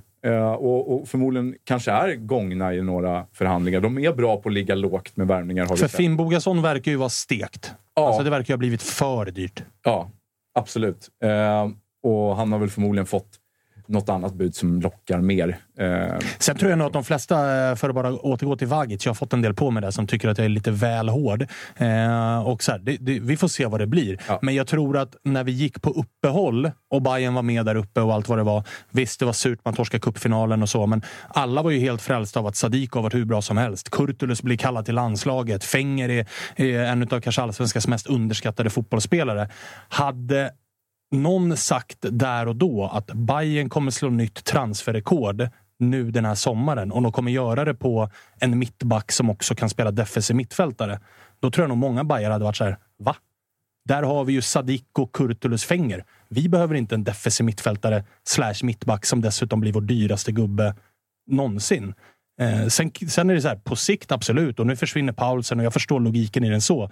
Men det var kanske inte där man trodde att Jesper Jansson skulle splash the cash den här sommaren, utan snarare så att så här, hade Bayern slagit transferrekord och hämtat in en nia, hade de pröjsat 15 miljoner för Jeremejeff, fine. Alltså det, det tror jag många hade varit så här, ja men gör det. Ja, men jag, jag tror också att så här, det kanske är också en sån där spelare, alltså vad man har fått höra från andra sportchefer och man har läst. Det är så här, ibland kommer ett läge på en spelare Mm. som är nu. Sju miljoner nu för Vagic som kanske förmodligen ja, han kanske en dag spelar i landslaget eller kanske en dag liksom spelar i en bra klubb i Europa eller liksom verkligen kan... Verkligen, det kan bli Ja, jättebra. han kan bli hur bra som helst. Och då kanske 7 miljoner idag är liksom en bra investering att lägga. Och sen har vi också, alltså vi vet ju också Bayern Kurtulus, det skulle lika mycket väl kunna bli så att det kommer in 25 miljoner på honom. Ja, han kan ju bli såld nu. Ja, han kan bli såld nu. Uh, Fenger, man vet inte. Det kanske är den här sista säsongen han gör nu. Han Och kanske till Sadiko är Danmark. 30. Ja, Eller vad fan han är. 31. Verkligen. Jag snackade med en polare igår också som satt och knackade FN, precis som du gjorde här inne. Jajamän. Uh, och han sa ju det att Vagic blir ju galen i, på FN. Kanske Så- där Jesper Jansson har scoutat. Ja, jag- alltså, han sitter jag också med en FM-save. fotbollmanager liksom, eh, nörd, så att man vet ju att vissa lirare faktiskt, där kan det ju stämma. Ja, ja. Eh, så att, eh, På min FM-save nyss så åkte Helsingborg ur och det verkar ju, liksom, det verkar ju troligt, Olof. Det är väl det enda som är orealistiskt med den där. jag tror de där algoritmerna är, är mer sanna än vad vi tror. Ja, ja, ja, ja, Det är ja. ju det. Det är lite framåt. Nej, men det känns skitbra. Eh, såklart, alltså, Elfsborg jättetuff match. Jag tycker de gjorde skitbra mot AIK. Eh, så att det gäller Mm. Ja, att verkligen bara släppa den här matchen för oss nu direkt och gå vidare. Eh, och, och hoppas att eh, vi kan kanske få se någon av nyförvärven också. Eh, redan nu på söndag. Ja, för nu är de ju spelklara och det ska Ja. ju bli intressant att se vilka som är liksom redo att kliva in och, och hela den grejen. För nu, nu blir det ju tajt om positionerna. Vart ska Saide in i det här? Hur gör man med Selmani som hoppar in och gör Mm. mål? Och ska han vara kvar? Ska han inte vara kvar? Fönstret öppnar ju visserligen bara nu, så att jag menar, det, det är ju... Det kommer är nog hända jättemycket. kvar. Det tror jag, det tror jag också. I truppen och allt vad det är. Men eh, tillbaks med medvind eh, i Bayern då. Eh, andra rubriker har ju framförallt handlat om IFK Norrköping eh, de här senaste dagarna med tanke på Rickard Norling-dojan. Eh, Marcus Tapper var ju här, som också håller på IFK Norrköping och han var ju inne på att så här, han har inte riktigt fått chansen och man har kanske sålt för mycket och hela den grejen. Vad gör du utav eh, det som har hänt i klubben de senaste dagarna? Håller du med Tapper eller har du en annan take på det här? Jag har nog en annan take. att Jag tycker verkligen att Norling har fått sätta sin prägel på det. Eh, jag tycker många nämner om att Norrköping inte riktigt har truppen för det och att han, att han inte har fått tillräckligt att jobba med.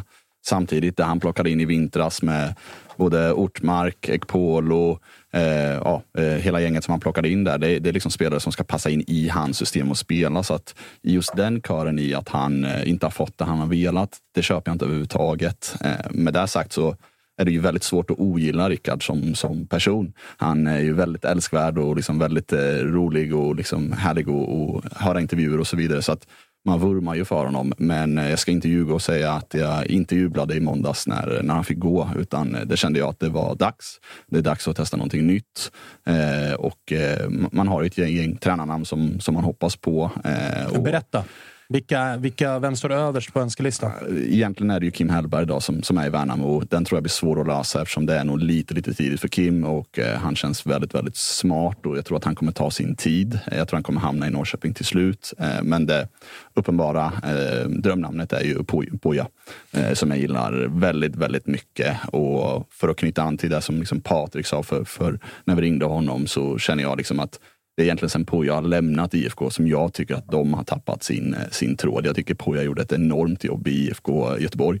Eh, jag tycker inte han har fått den cred han förtjänar för det jobbet. Han, han gjorde väldigt mycket med väldigt lite. IFK Norrköping har jättebra ekonomi. Eh, Nu verkar Arnor Sigurdsson också vara klar för klubben, vilket jag tror kommer bli en enorm eh, tillskott. Eh, Det är en väldigt, väldigt klassspelare. Och en av alla Gudjonsen. Precis, precis. Men Ena- det, ni, alltså jag vart ju förvirrad, för ena dagen stod det Norrköping värvar Gudjonsen från Real Madrid. Så gick det ju någon dag så bara Malmö värvar Gudjonsen från... Då Yes. tänkte man ja, okej, nu har Malmö gått in och snott den här. Men då är det ju en tanke. annan Gudjonsen Precis. som de ska plocka. Som också har släktband till Eidur. Precis, och den som Malmö tar det är den yngsta. Så vitt jag vet, han är 15-16 år. Medan den som Norrköping hämtar är väl någonstans 18-19 där. Eh, Ah, okej. Men min spontana tanke var samma som dig när jag läste rubriken. Så tänkte jag att yes, here we go again. Eh, men eh, eh, nej, men jag, jag hoppas och tror på, på, på Poja. Eh, Det snackas väldigt my- väldigt mycket om Daniel Bäckström i Sirius eftersom han har varit i, i Norrköping för 5-6 år sedan. Han, Och eftersom att Norrköping bara plockar från Sirius just nu. Precis, eh, men eh, handen på hjärtat så hoppas jag inte på, på Daniel. Jaså? Eh, Det kan inte riktigt sätta fingret på vad det är, eh, men eh, hoppas inte på honom utan jag hoppas på Poja. Eh, hade jag fått eh, drömma hejvilt så hade jag helst velat ha Rydström, men den, den kan vi nog stryka. Ja, den är nog... Eh, den är, nog- framför allt också eftersom att Tapper ju har startat någon form av hata Kalmar. Yes. Alltså det ska ju, Kalmar-Norrköping ska bli något rivalmöte. Så då hade det ju, man plockar inte från en rival. Så är det. Så är det. Eh, Okej, men, men eh, Poja står överst på önskelistan. Tror du att det blir Poja? Ja, Det tror jag. Okej, har du hört någonting om att det blir Poja? Det pratas väldigt mycket om att det, det, är, det står mellan Poja och, och Bäckström egentligen då i Sirius. Ehm, så där, där hoppas jag eh, och tror på Poja. Ehm, det hade varit eh, en enorm Det boost. är svårt att se Bäckström också lämna Sirius under säsong. Han känns inte som en sån tränare som lämnar under säsong. Nej, han känns verkligen som en sån som liksom lägger eh, laget på sin rygg och skulle aldrig liksom överge sitt skepp. Poja sitter på avbytarbänken efter Barnsley och eh, jag tror han hade varit eh, klippt och skuren för Norrköping. Men är det, för att jag menar, ska man vara djävulens advokat här så kan man ju också eh, liksom räkna ut att hur många tränare har vi där ute som är arbetslösa? Då är ju typ Poja den enda. Finns det någon risk att, att Peking med Mårde i eh, spetsen blir så här, ja, det är väl det är väl han vi får ta då. Och att man som supporter då intalar sig om att jo, men det här är, han, är, han är bra. För jag menar, han, Barnsley-perioden här var ju ingen eh, superkul. eh, Eller liksom, Så är det. Visst, han var i England, men vann ju fan inte en match. Nej, jag tror han gav sig in på ett, eh, på ett omöjligt eh, uppdrag. Eh, sen kan det vara att han, han har väl lite samma effekt på mig som, som Rydström. Lite att han är en, liksom, en ormtjusare. Att när, man, när han pratar så är det väldigt lätt att tycka om Poja. Och jag tycker han är väldigt bra verbalt i, i media och så vidare. Så jag, jag gillar han väldigt, väldigt mycket. Så att det kan mycket väl vara så att jag bortser från hans fotbollskunskaper för jag tycker han verkar vara en väldigt, väldigt bra person, bra ledare och så vidare. Um, skulle inte förvåna mig om man går vidare med någon interimlösning med assisterande liksom, säsongen ut för att sedan göra någonting ehm, Ja, då liksom- kan ju Kim och Bäckström kanske bli aktuella igen. Precis, så det skulle inte förvåna mig heller. Ehm, men jag skulle föredra Poja in eh, direkt. En fråga, jag har en fråga där. Mm. Vad tror du om... En av mina favoritspelare i Allsvenskan är ju Jonathan Levi. Yes. Eh, och vi har varit peta på honom också. Mm. Eh, och så vidare. Men även Ortmark tycker jag också är otrolig eh, stundtals. Liksom, tror du att ni får behålla dem? Eller? Jag tror Levi kommer försvinna. Nu, han har varit väldigt tydlig med att han vill utomlands eh, och eh, jag gillar honom också väldigt, väldigt mycket. Det är Älskar. väldigt Jag älskar Jonathan ja, Levi. Väldigt lätt att, att, att tycka om honom. Han är väldigt, väldigt eh, bra, men också väldigt, väldigt Alltså, han är också en sån spelare som man ju... Hade han inte varit bra, men varit samma personlighet, så hade man ju velat strypa honom. Exakt. Men nu när han är liksom färgar håret, naglarna, han tar ut supporterflaggor när det var eh, skrota villkorstrappan och den här grejen.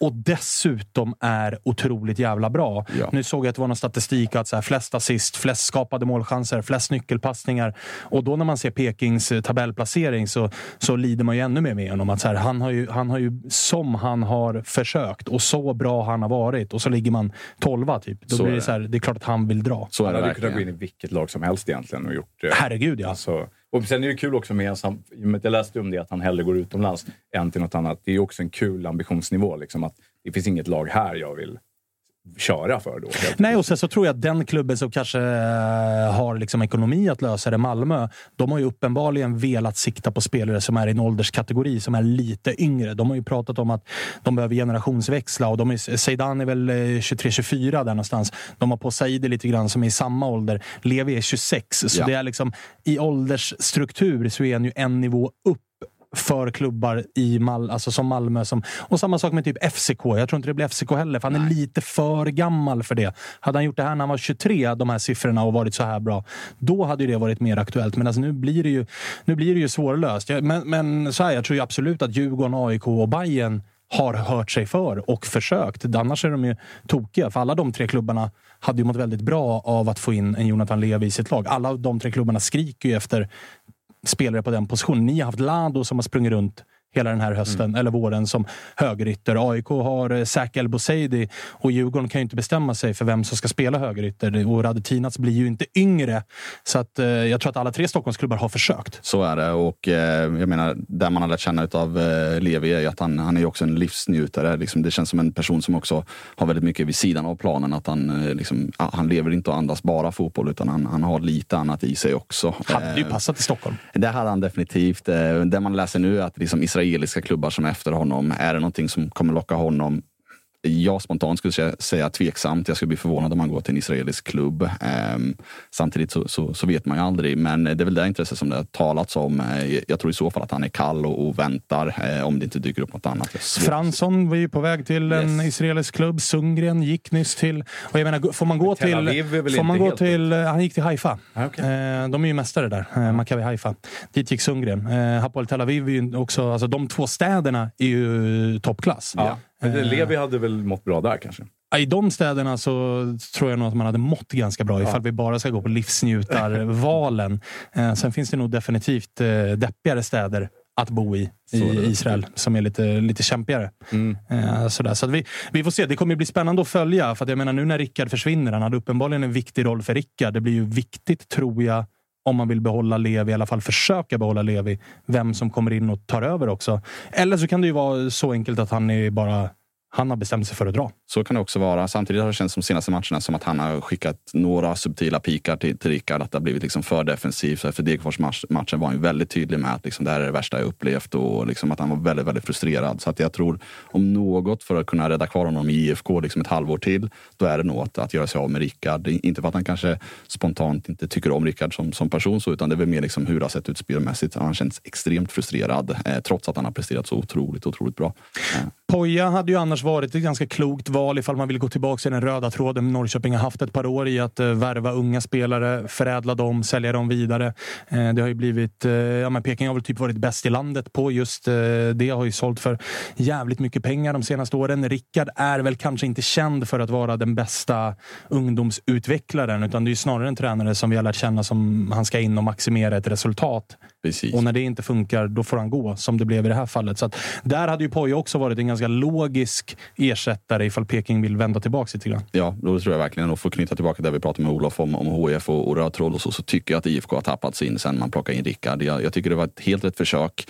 Jag var inte jättepositiv från hela början, men jag förstår försöket. Eh, men jag tycker att man har helt har tappat sin tråd, vilket jag tycker man ska vara stolt över. Jag menar, alla behöver inte vinna SM-guld varje år och det är inte liksom sunt att, att tro att IFK Norrköping ska vinna SM-guld år ut och år in, utan jag tycker det är bättre att fortsätta på den röda, röda tråden man var inne på och eh, kanske vinna något guld då och då när allting klaffar. Men att man fortsätter bygga på sin eh, grymma ekonomi som man faktiskt har. Eh, det tror jag mer på ett långsiktigt tänk. Eh, så att jag tycker Rickard var ett snedsteg. Ehm, jag tycker även att den nya ordföranden gör x antal eh, snedsteg. Eh. Ja, för jag tänkte fråga dig om det. Du pratar om det där med, med guld och det. För att jag menar, han var ju ändå personen som gick ut öppet i media och sa att Peking ska vinna guld i år.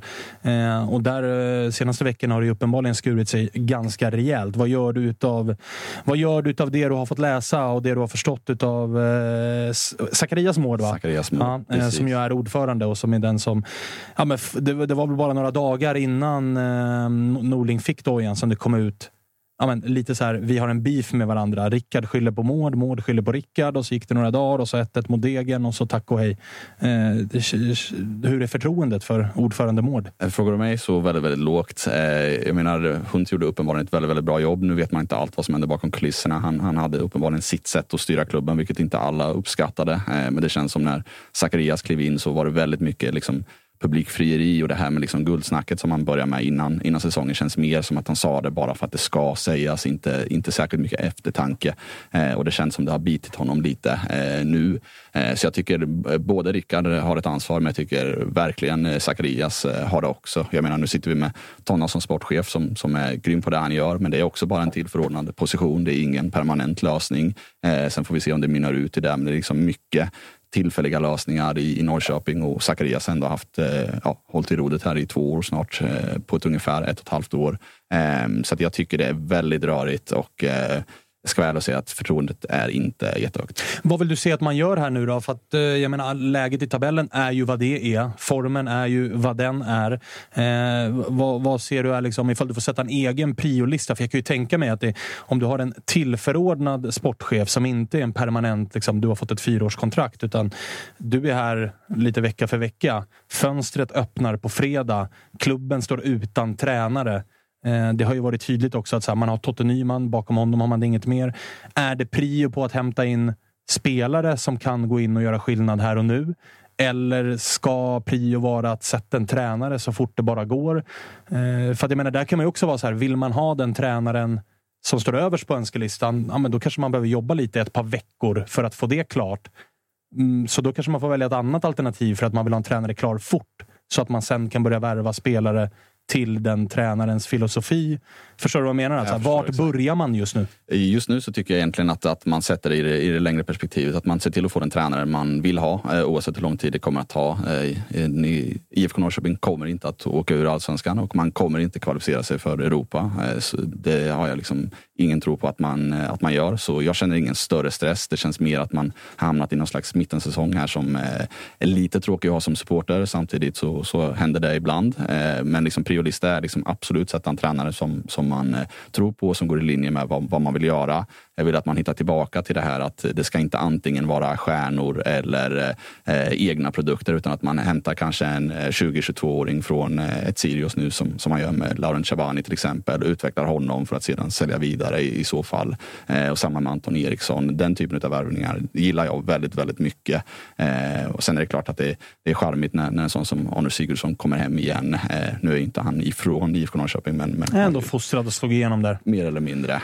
Vad har vi för ålder på honom nu för tiden? 23. 23. Han var ju i... Jag tyckte det var lite spännande, för han, han var väl rätt... Uh, han gjorde det väl okej okay i CSKA Moskva. Han gjorde mål mot Real Madrid och Roma ja, i Champions League. exakt. Och jag menar, jag som kommenterar uh, Serie A, det kittlade till när jag såg att han landade in i Venezia inför den här säsongen. En ganska på förhand pigg och halvsexig nykomling, men fick ju inte spela en jävla sekund i det som var Serie A's sämsta lag. Nej, eh, och jag är Roma-supporter och stort Serie A-fan också, så jag följer Serie A väldigt, väldigt eh, tajt. Och eh, jag blev exakt lika glad som du när jag såg att han gick till Venezia och tänkte att jag blev först chockad att han ens gick dit. För att, det tänkte man det borde vara större klubbar. Ja, i mitt huvud var det liksom att det går inte superbra i CSKA.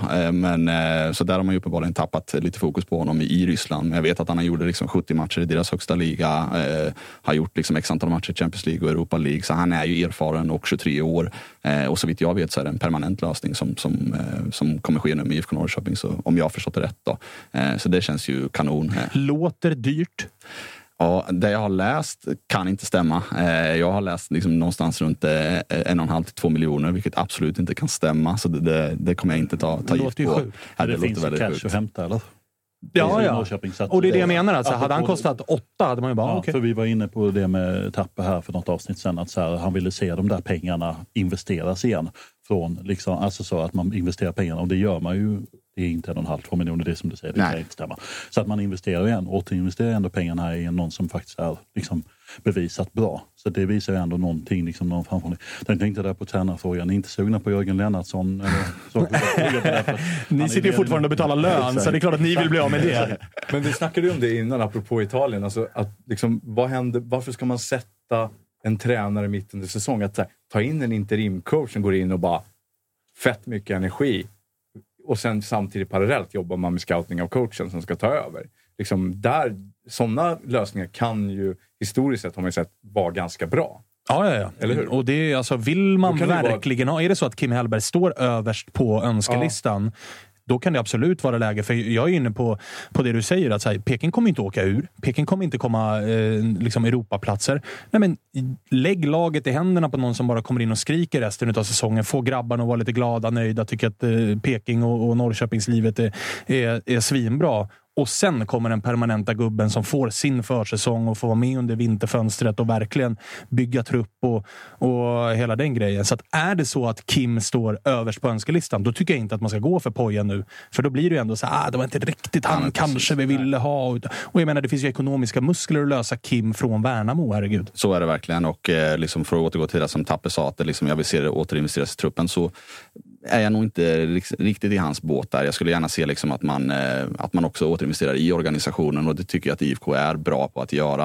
Eh, där tror jag att jag skiljer mig lite kanske från andra fans. Att jag vill inte liksom Ingen splash the cash? Ja, så kommer in 50 så vill jag inte se 50 i nyförvärv också, miljoner kronor. Utan då vill jag kanske se en, ett nyförvärv för, för ja, totalt för 25 kanske och sen spara hälften för att liksom utveckla. För att så som Patrik äh, återgår i, i sitt samtal så är ju liksom driften går ju Eh, Eh, minus på de, liksom, majoriteten av alla klubbar. Det gäller att liksom ha en buffert istället för att satsa på en trupp där man liksom maxar, maxar, maxar, har tre dåliga år och plötsligt står vi på noll igen. Så att jag gillar det här lite jag skulle inte säga försiktigt, utan jag tycker att det är det smarta. Eh, det är klart man vill se investeringar, men det är inte så att Shabani kostar mycket, Eriksson kostar mycket. Båda hade ett utgående kontrakt. Det tycker jag är smarta värvningar. Det tycker jag är mer så man ska jobba.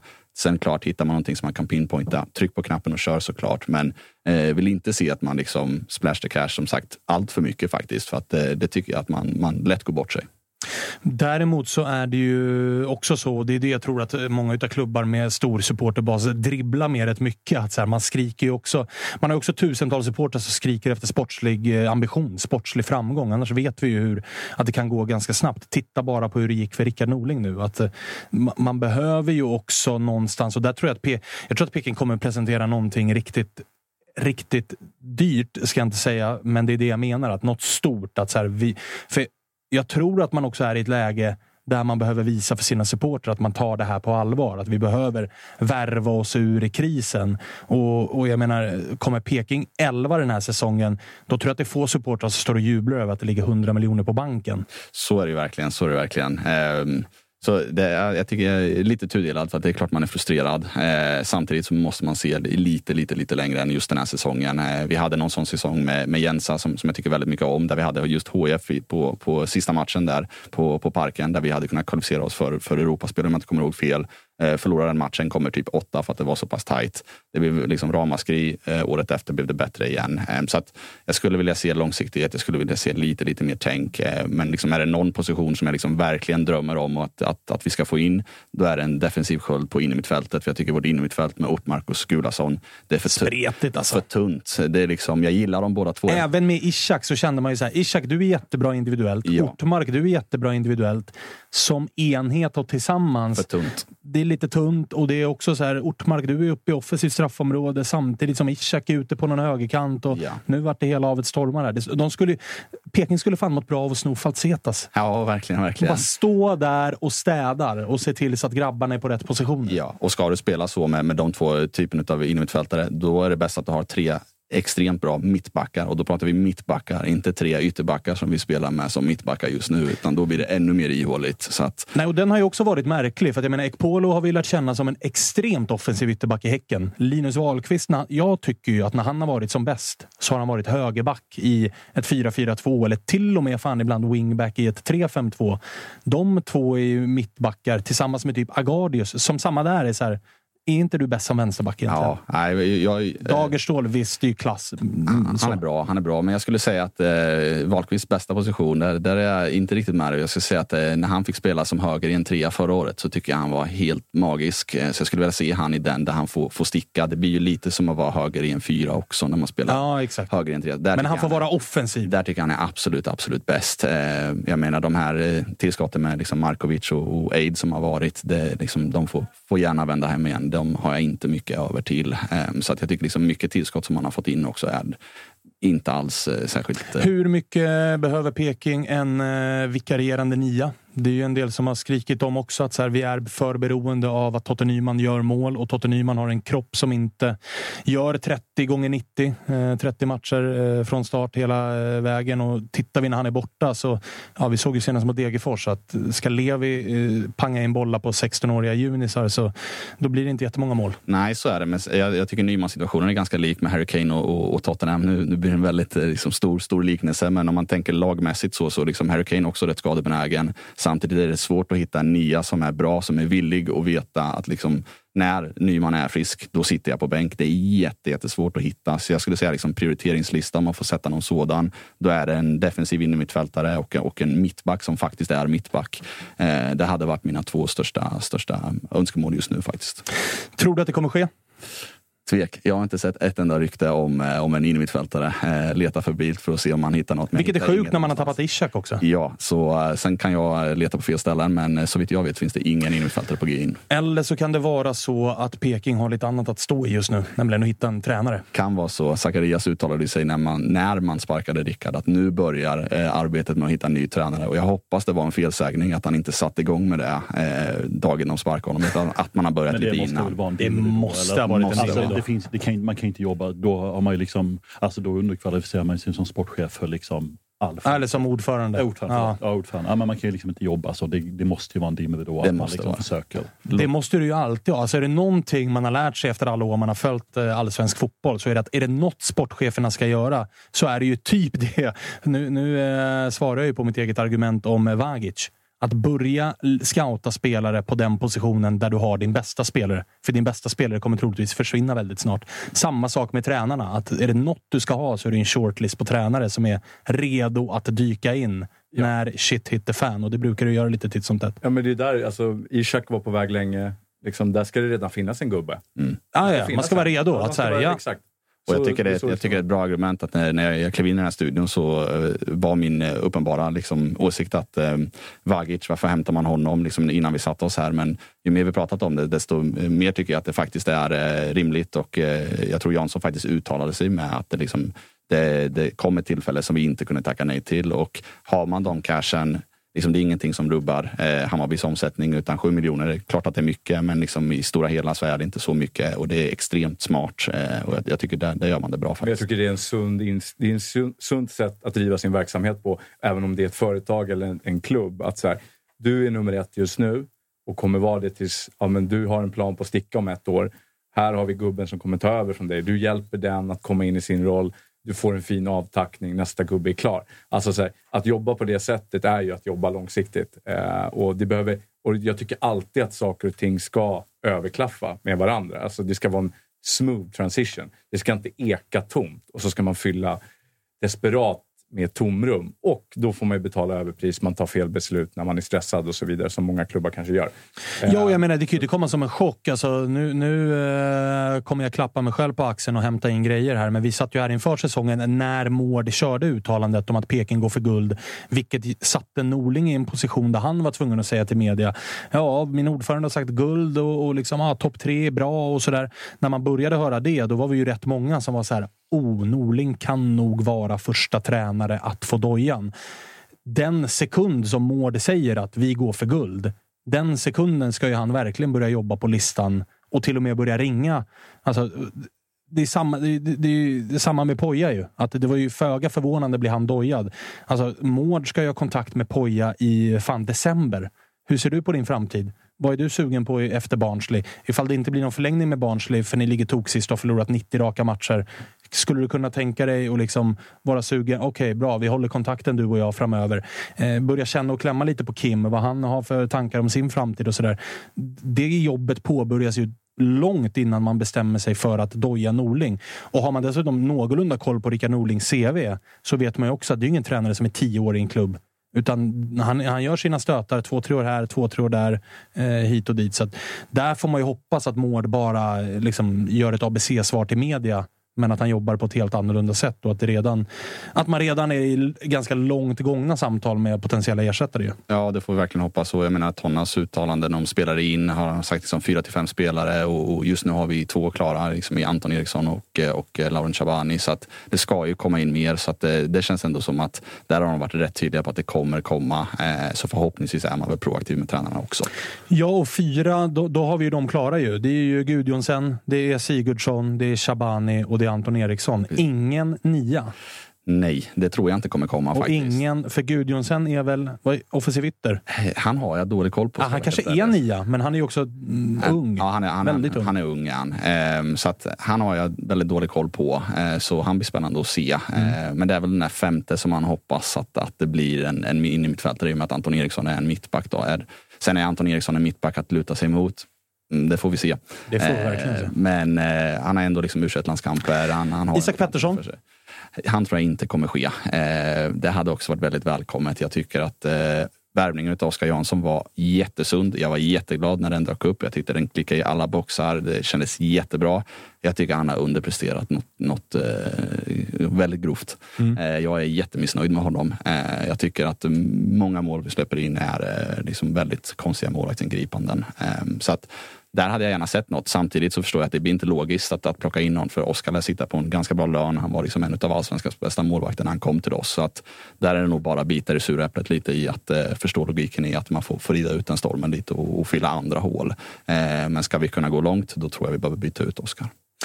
Fan, det händer en hel del i många klubbar. Hörni. Vi har mest pratat om, eh, om eh, era tre. Vi, vi skämtade lite grann innan här, eh, Olof, också om att det, det är kaos hos er och, och ni har sparkat tränare och det går korsband till höger och vänster. Samtidigt sitter Ebbe och kör liksom, fan vad synd det är om oss som kryssar mot ett isländskt gäng i CL-kvalet. I, ja, exakt. Så här, åh, åh nej, åh gud vad vi lider med er, Malmö. Däremot så, det var ju det bästa som kunde hända. Nu sitter han ju säkert en vecka till, Milos. Ja, ja. Och det är ju bra. Precis. Det gillar vi ju. Ja. Alltså, har, det är- har ni hört intervjun på isländska? Ja, den var faktiskt toppklass. Ja, den den var var, helt den var extremt rolig. Att han hade det i sig. Alltså, Jag, jag blev väldigt förvånad. Eh, Jag vet ju att han har varit där, men eh, det trodde jag inte han skulle dra fram. Så har du sett det, Matteo? Mm. Mm. Så det. Han har många strängar på sin lyra. Mm. Man säger så. Lojalitet, inte en av dem eller? Eh, absolut. Du är inte jätteavundsjuk på Malmö och deras sätt att spela fotboll och deras tränare och sådär? Nej, alltså jag är, jag är alltid lite avundsjuk på Malmö. Liksom så här. Men plånboken är man ju avundsjuk Ja, på. exakt. Men det är väl det. Liksom så. Och sen faktiskt, jag var ju kollade på Malmö-Varberg där och jag måste faktiskt hylla deras eh, ramsa med ABBA-tema eh, som, eh, som ekade där inne. Måste jag säga, fan vad snyggt. Snyggt jobbat. Om de ska ha någonting utanför då det här kommersiella. Plånboken och eh. ABBA-ramsan. Ja, det är det fan skulle det de kan ha. Och så, smaka lite på faktiskt. som det ser ut just nu då, så är vi också väldigt glada att de har Milos som tränare. Han får gärna fortsätta vara det ifall det spelet ska Fortsätta sätta det fortsätta. här fantastiska försvarsspelet. Ja, försvarsspelet imponerar eh, väldigt mycket. Ja. Det, det ska de fan ha. Eh, lite kängor får vi dela ut till Malmö. Det blev eh, ett speciellt avsnitt idag. Inga kameror, ingen live på Youtube, ingen mixler, utan ni får det i efterhand. Ni hör det på Spotify och på alla andra plattformar där ni lyssnar på poddar. Vi är tillbaks igen på fredag. Eh, hörni, grymt. Eh, tack för idag. Vi eh, ses och hörs på fredag. Hej allihopa.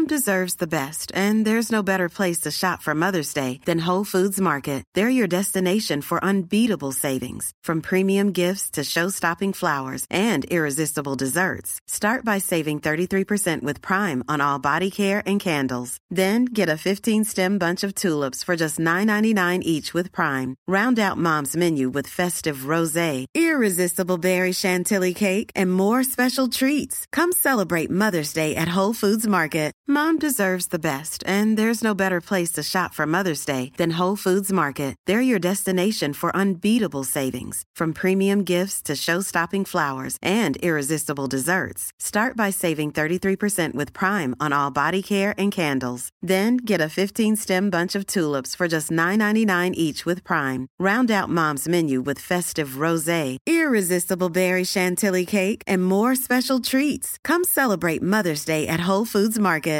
When you make decisions for your company, you look for the no brainers. And if you have a lot of mailing to do, stamps.com is the ultimate no brainer. It streamlines your processes to make your business more efficient, which makes you less busy. Mail checks, invoices, legal documents, and everything you need to keep your business running with stamps.com.